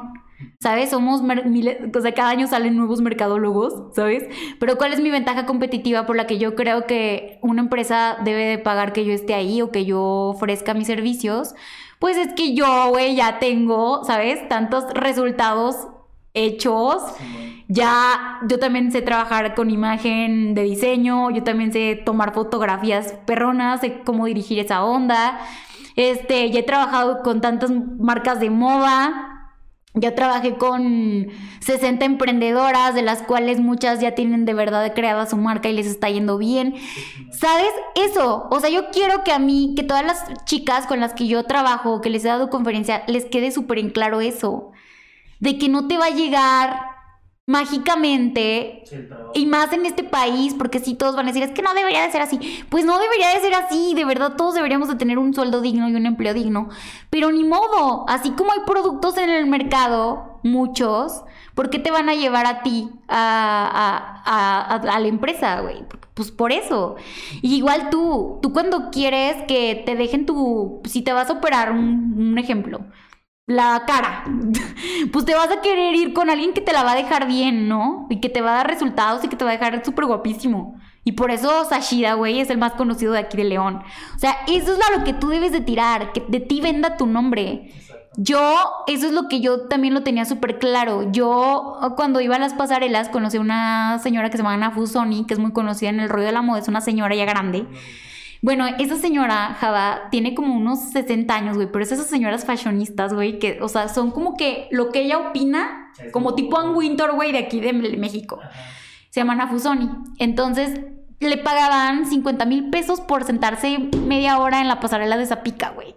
Entonces ahí yo dije, yo quiero ser como Ana Fusoni, güey. O sea, esa mujer, yo no sé ni qué madres hace, pero solo de oír su nombre pero solo de oír su nombre, yo ya la relaciono con que es alguien fregona y que por eso le están pagando por traerla. Y yo quiero llegar a hacer eso. Yo quiero que a mí me paguen por ir a un evento. Yo quiero por irme a sentar nada más y opinar al día siguiente en mis redes sociales. Y, pero yo sé que tengo que hacer muchas cosas. Y tengo, exacto, y no me va a llegar solo porque tengo un título colgado en mi pared, y no me va a llegar solo porque demuestra qué sabes hacer con ese título que tienes ahí colgado. ¿Sabes? Y eso es en general. Yo no lo tengo colgado, lo tengo ahí entre mis papeles, mi título, es como de... No, no colgado tampoco, pero... pero estás de acuerdo de que eso antes era un logro, o sea, era así como de que, güey, nos trajas de grado. Y, ahorita es... Ya es... Inclusive hay gente que gana más dinero y no tiene ni un título. ¿Por qué? Porque pues es lo que te digo, hacen belluya, güey. O sea, vende cosméticos con su nombre y, y está, la, la, morra tiene una casa de hectáreas, güey. Y, ¿sabes? O sea, eso es lo que debes de buscar como profesionista. Ya ni siquiera te vayas a... Quiero, por eso te digo, la, ahorita la maestría yo la quiero hacer porque sí siento que ya debo de aprender más cosas. Y yo sí quiero más bases publicitarias, pero yo no pienso como que ya la estoy queriendo tomar porque yo siento que ya es el momento, ¿sabes? No la debes de estudiar una maestría o cosas, igual con la carrera, porque, ay, güey, quiero tener ese papel colgado ahí, sino porque de verdad tú sientes que yo me quiero convertir en una publicista como Gilby, ¿sabes? O sea, esas personas que fueron publicistas. De hecho, yo antes decía que yo me iba a ganar un Lion, de, que son como los Oscars de la publicidad. Pero yo sé que para hacer eso y para entrar al mundo de los comerciales, porque también me veo en ese pedo en algún futuro, tengo que tener las bases, porque tampoco es lo que te digo, yo no puedo ni decir que soy una cosa si no la soy. Entonces eso es importante, Java, es la coherencia. O sea, no es la es lo más padre que puedes hacer como profesionista y como ser humano, ser coherente, o sea, de que yo no me voy a meter a enseñarte algo que no sé. Te puedo dar recomendaciones, pero Rodrigo Herrera, el de Shark Tank, dice que tienes que especializarte y tienes que ser el mejor en eso que estás haciendo. Si tú quieres hacer café para enamorados, güey, tiene que ser el mejor café, güey. Ponle ahí hasta Viagra. Ah, no te crees. Oye, qué buena idea, ¿eh? ya saben.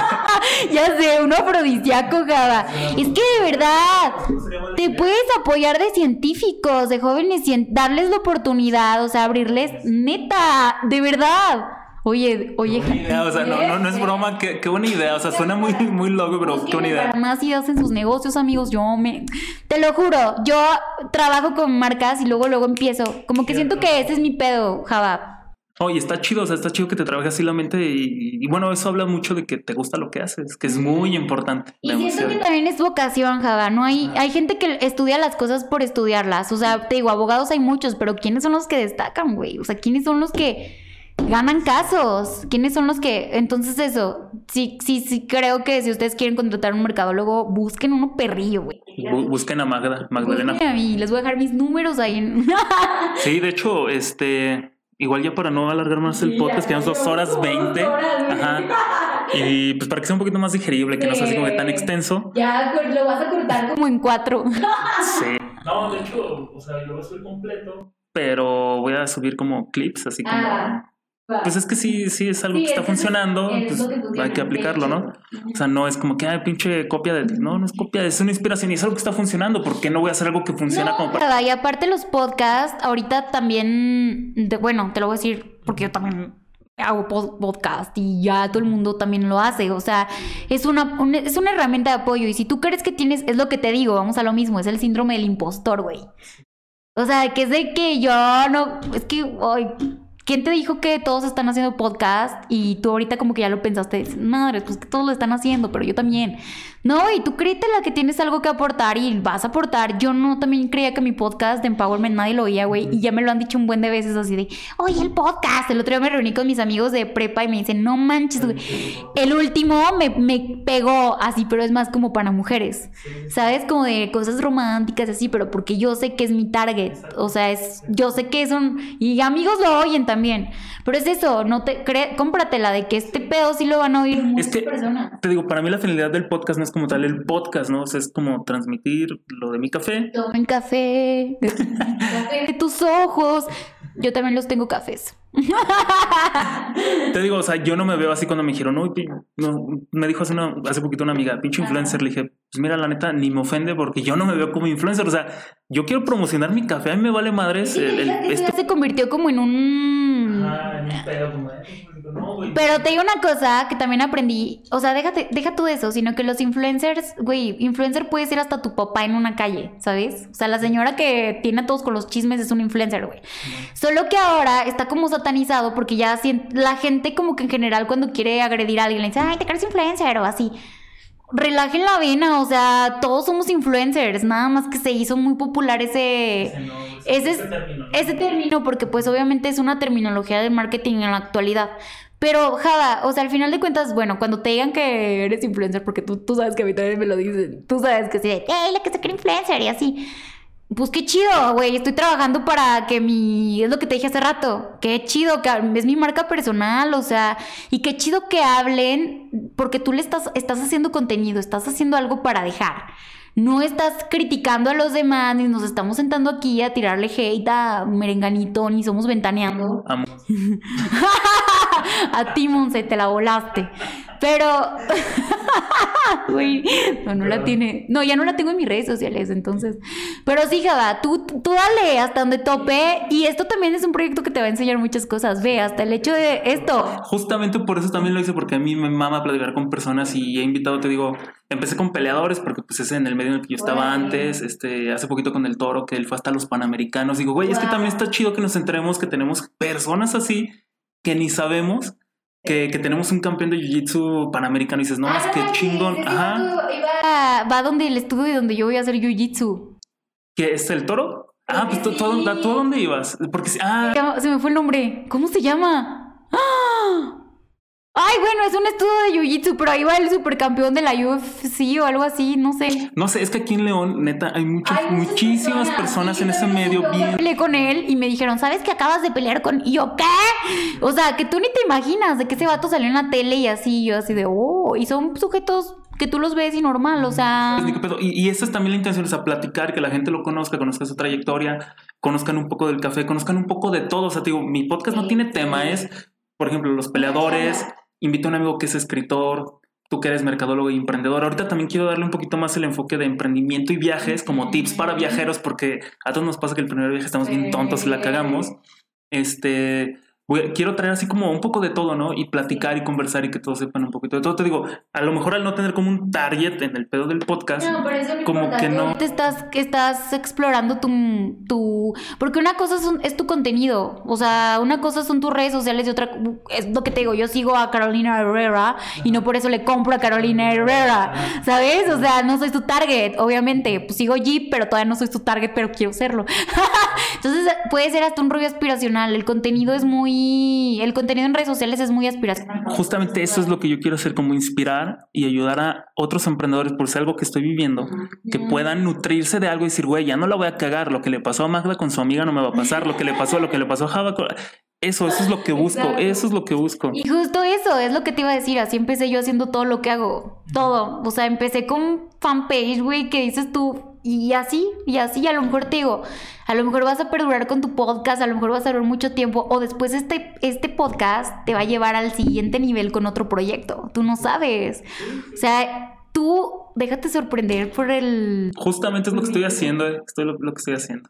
Pero bueno, Magda, para no alargar más esto, ahora sí, de hecho, ni siquiera sé si te presenté al inicio del podcast, no me acuerdo, sí. Pero bueno, pues Magdalena Juache, este, algo que les quieras decir, así como por último, tus redes sociales. De todos modos, voy a taguearte también lo de Empowerment Girl, tu podcast y todo para que sepan de ti, pero algo que les quieras decir. Ay, pues yo solamente quiero decirles que sean disruptivos, chicos, por muy trillado que suena esto, pero eh, júntense mucho con gente nutran su contenido, que le meten a su cabeza es muy importante. O sea, no es lo mismo una persona que se pone a ver ventaneando, que digo, está divertido, todos lo hemos visto, no juzgo.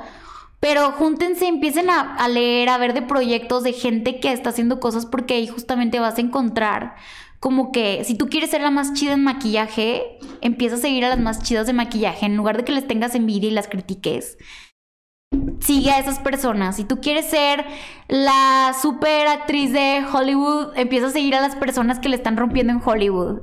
Aunque es en redes, ahorita tenemos tanto al alcance. O sea, si tú quieres y, busca en tu ciudad quiénes son ese círculo que, en el que te puedes inspirar o hacer cosas.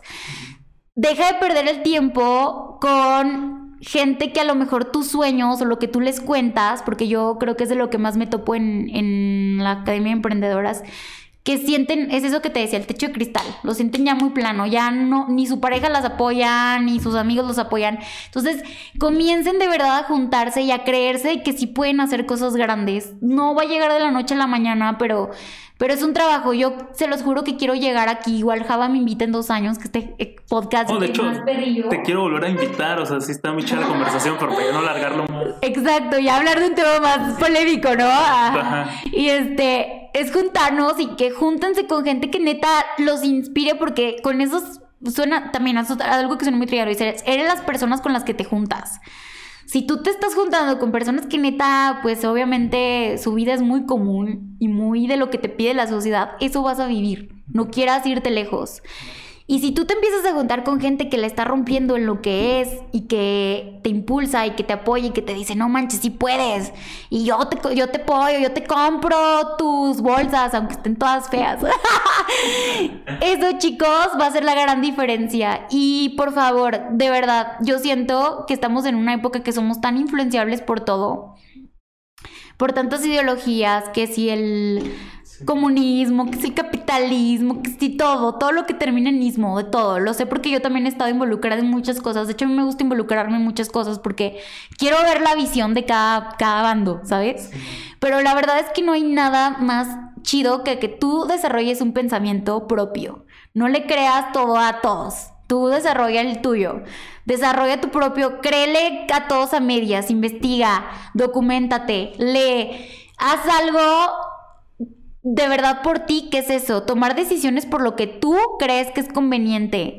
toda la gente te va a dar consejos, toda la gente te va a decir que hagas una cosa, toda la gente te va a decir que te vas por acá y así, pero realmente, de verdad que cuando tú decides que lo que a ti te hace sentir feliz, como les dijimos cada yo ahorita, que es para ti el éxito, guíate por eso, que es para mí el éxito, viajar, que es para mí el éxito, hacer una familia no, trabaja por eso, no te, no te desvíes, ni por lo que te diga tu familia, ni por lo que te digan tus amigos, ni por lo que te diga la sociedad, ni por lo que te diga la tele, ni por lo que te digan las redes sociales.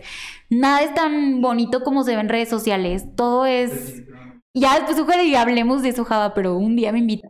Va, va, va. Sí, no, hay que, hay que agendarlo para hablárselo. Yo que trabajo de, ese, de esa onda te puedo dar miles de. Entonces, yo creo que con eso los dejo. Desarrollen el pensamiento crítico y Mm, suena muy pensamiento mágico, pendejo, pero si tú crees que, que tu límite es en un punto, a ese punto vas a llegar. O sea, no va a haber ni más ni menos. Así que ponte metas chingonas. Muy bien, Magda, pues nada más para complementar, como, como dices, este, tengan esa, esa clase de pensamientos Créeme que he platicado con muchas personas que literal es un copy-paste de un video de Chumel, de un video de Diego Rosarín, de un video de Roberto Martínez. un video que digo, ok, está chido, está chido, que de cierta forma es una fuente de información, te ayuda a pensar diferente, pero hasta qué punto es un copy-paste tal cual sus palabras y hasta qué punto es, ah, sabes qué, pero yo, creo esto, esto, ajá. Pero pues sí, eso está chido, háganlo. Es que pensar tú por ti, o sea, es lo que les decía, no porque a ellos les funcionó, inclusive hay, yo, yo he conocido personas que les digo, todas no salimos de un mismo paquete, Java. Todas tenemos diferentes papás, tenemos diferente realidad, ganamos diferente dinero. O sea, neta, deja de, de, creer que todo en esta vida tiene pasos. Haz los tuyos, crea tus propios pasos. Pero bueno, Magda, pues muchas gracias por venir. Este... Gracias por invitarme, Java. Espero me invites muy pronto, pero ahora sí hablar de sangre. Sí, o sea, sí, sí, sí me gusta hablar de temas polémicos, pero todavía no. O sea, todavía estoy un poquito más relax, poquito a poquito. Como de amigos, ya hay un día hacemos cosas virales. Yo te ayudo. Es más, ya, ya, ya sé cuál va a ser la próxima. Es más, en una semana. Vamos a hablar de un pedo así bien polémico, pero vamos a tomar café con tequila. Para que estén tonados, que esté chido, ¿va? ¿Va? ¿Jalas? Órale, pues. Bueno, pues muchas gracias por, por escucharnos. Está largo, pero espero les guste. Y pues ahí voy a etiquetar a Magda Ah, sí, está como. Estoy como Magdalena Juache, chicos. Es mejor que me etiquete Java porque mi apellido está raro. Simón. y este, y ahí los, etiqueta, los etiquetamos. Simón, te etiqueto de, de tus redes sociales, Empowerment Girls, tu podcast y tus bolsas. Va. ¿Va? Aventurera MX.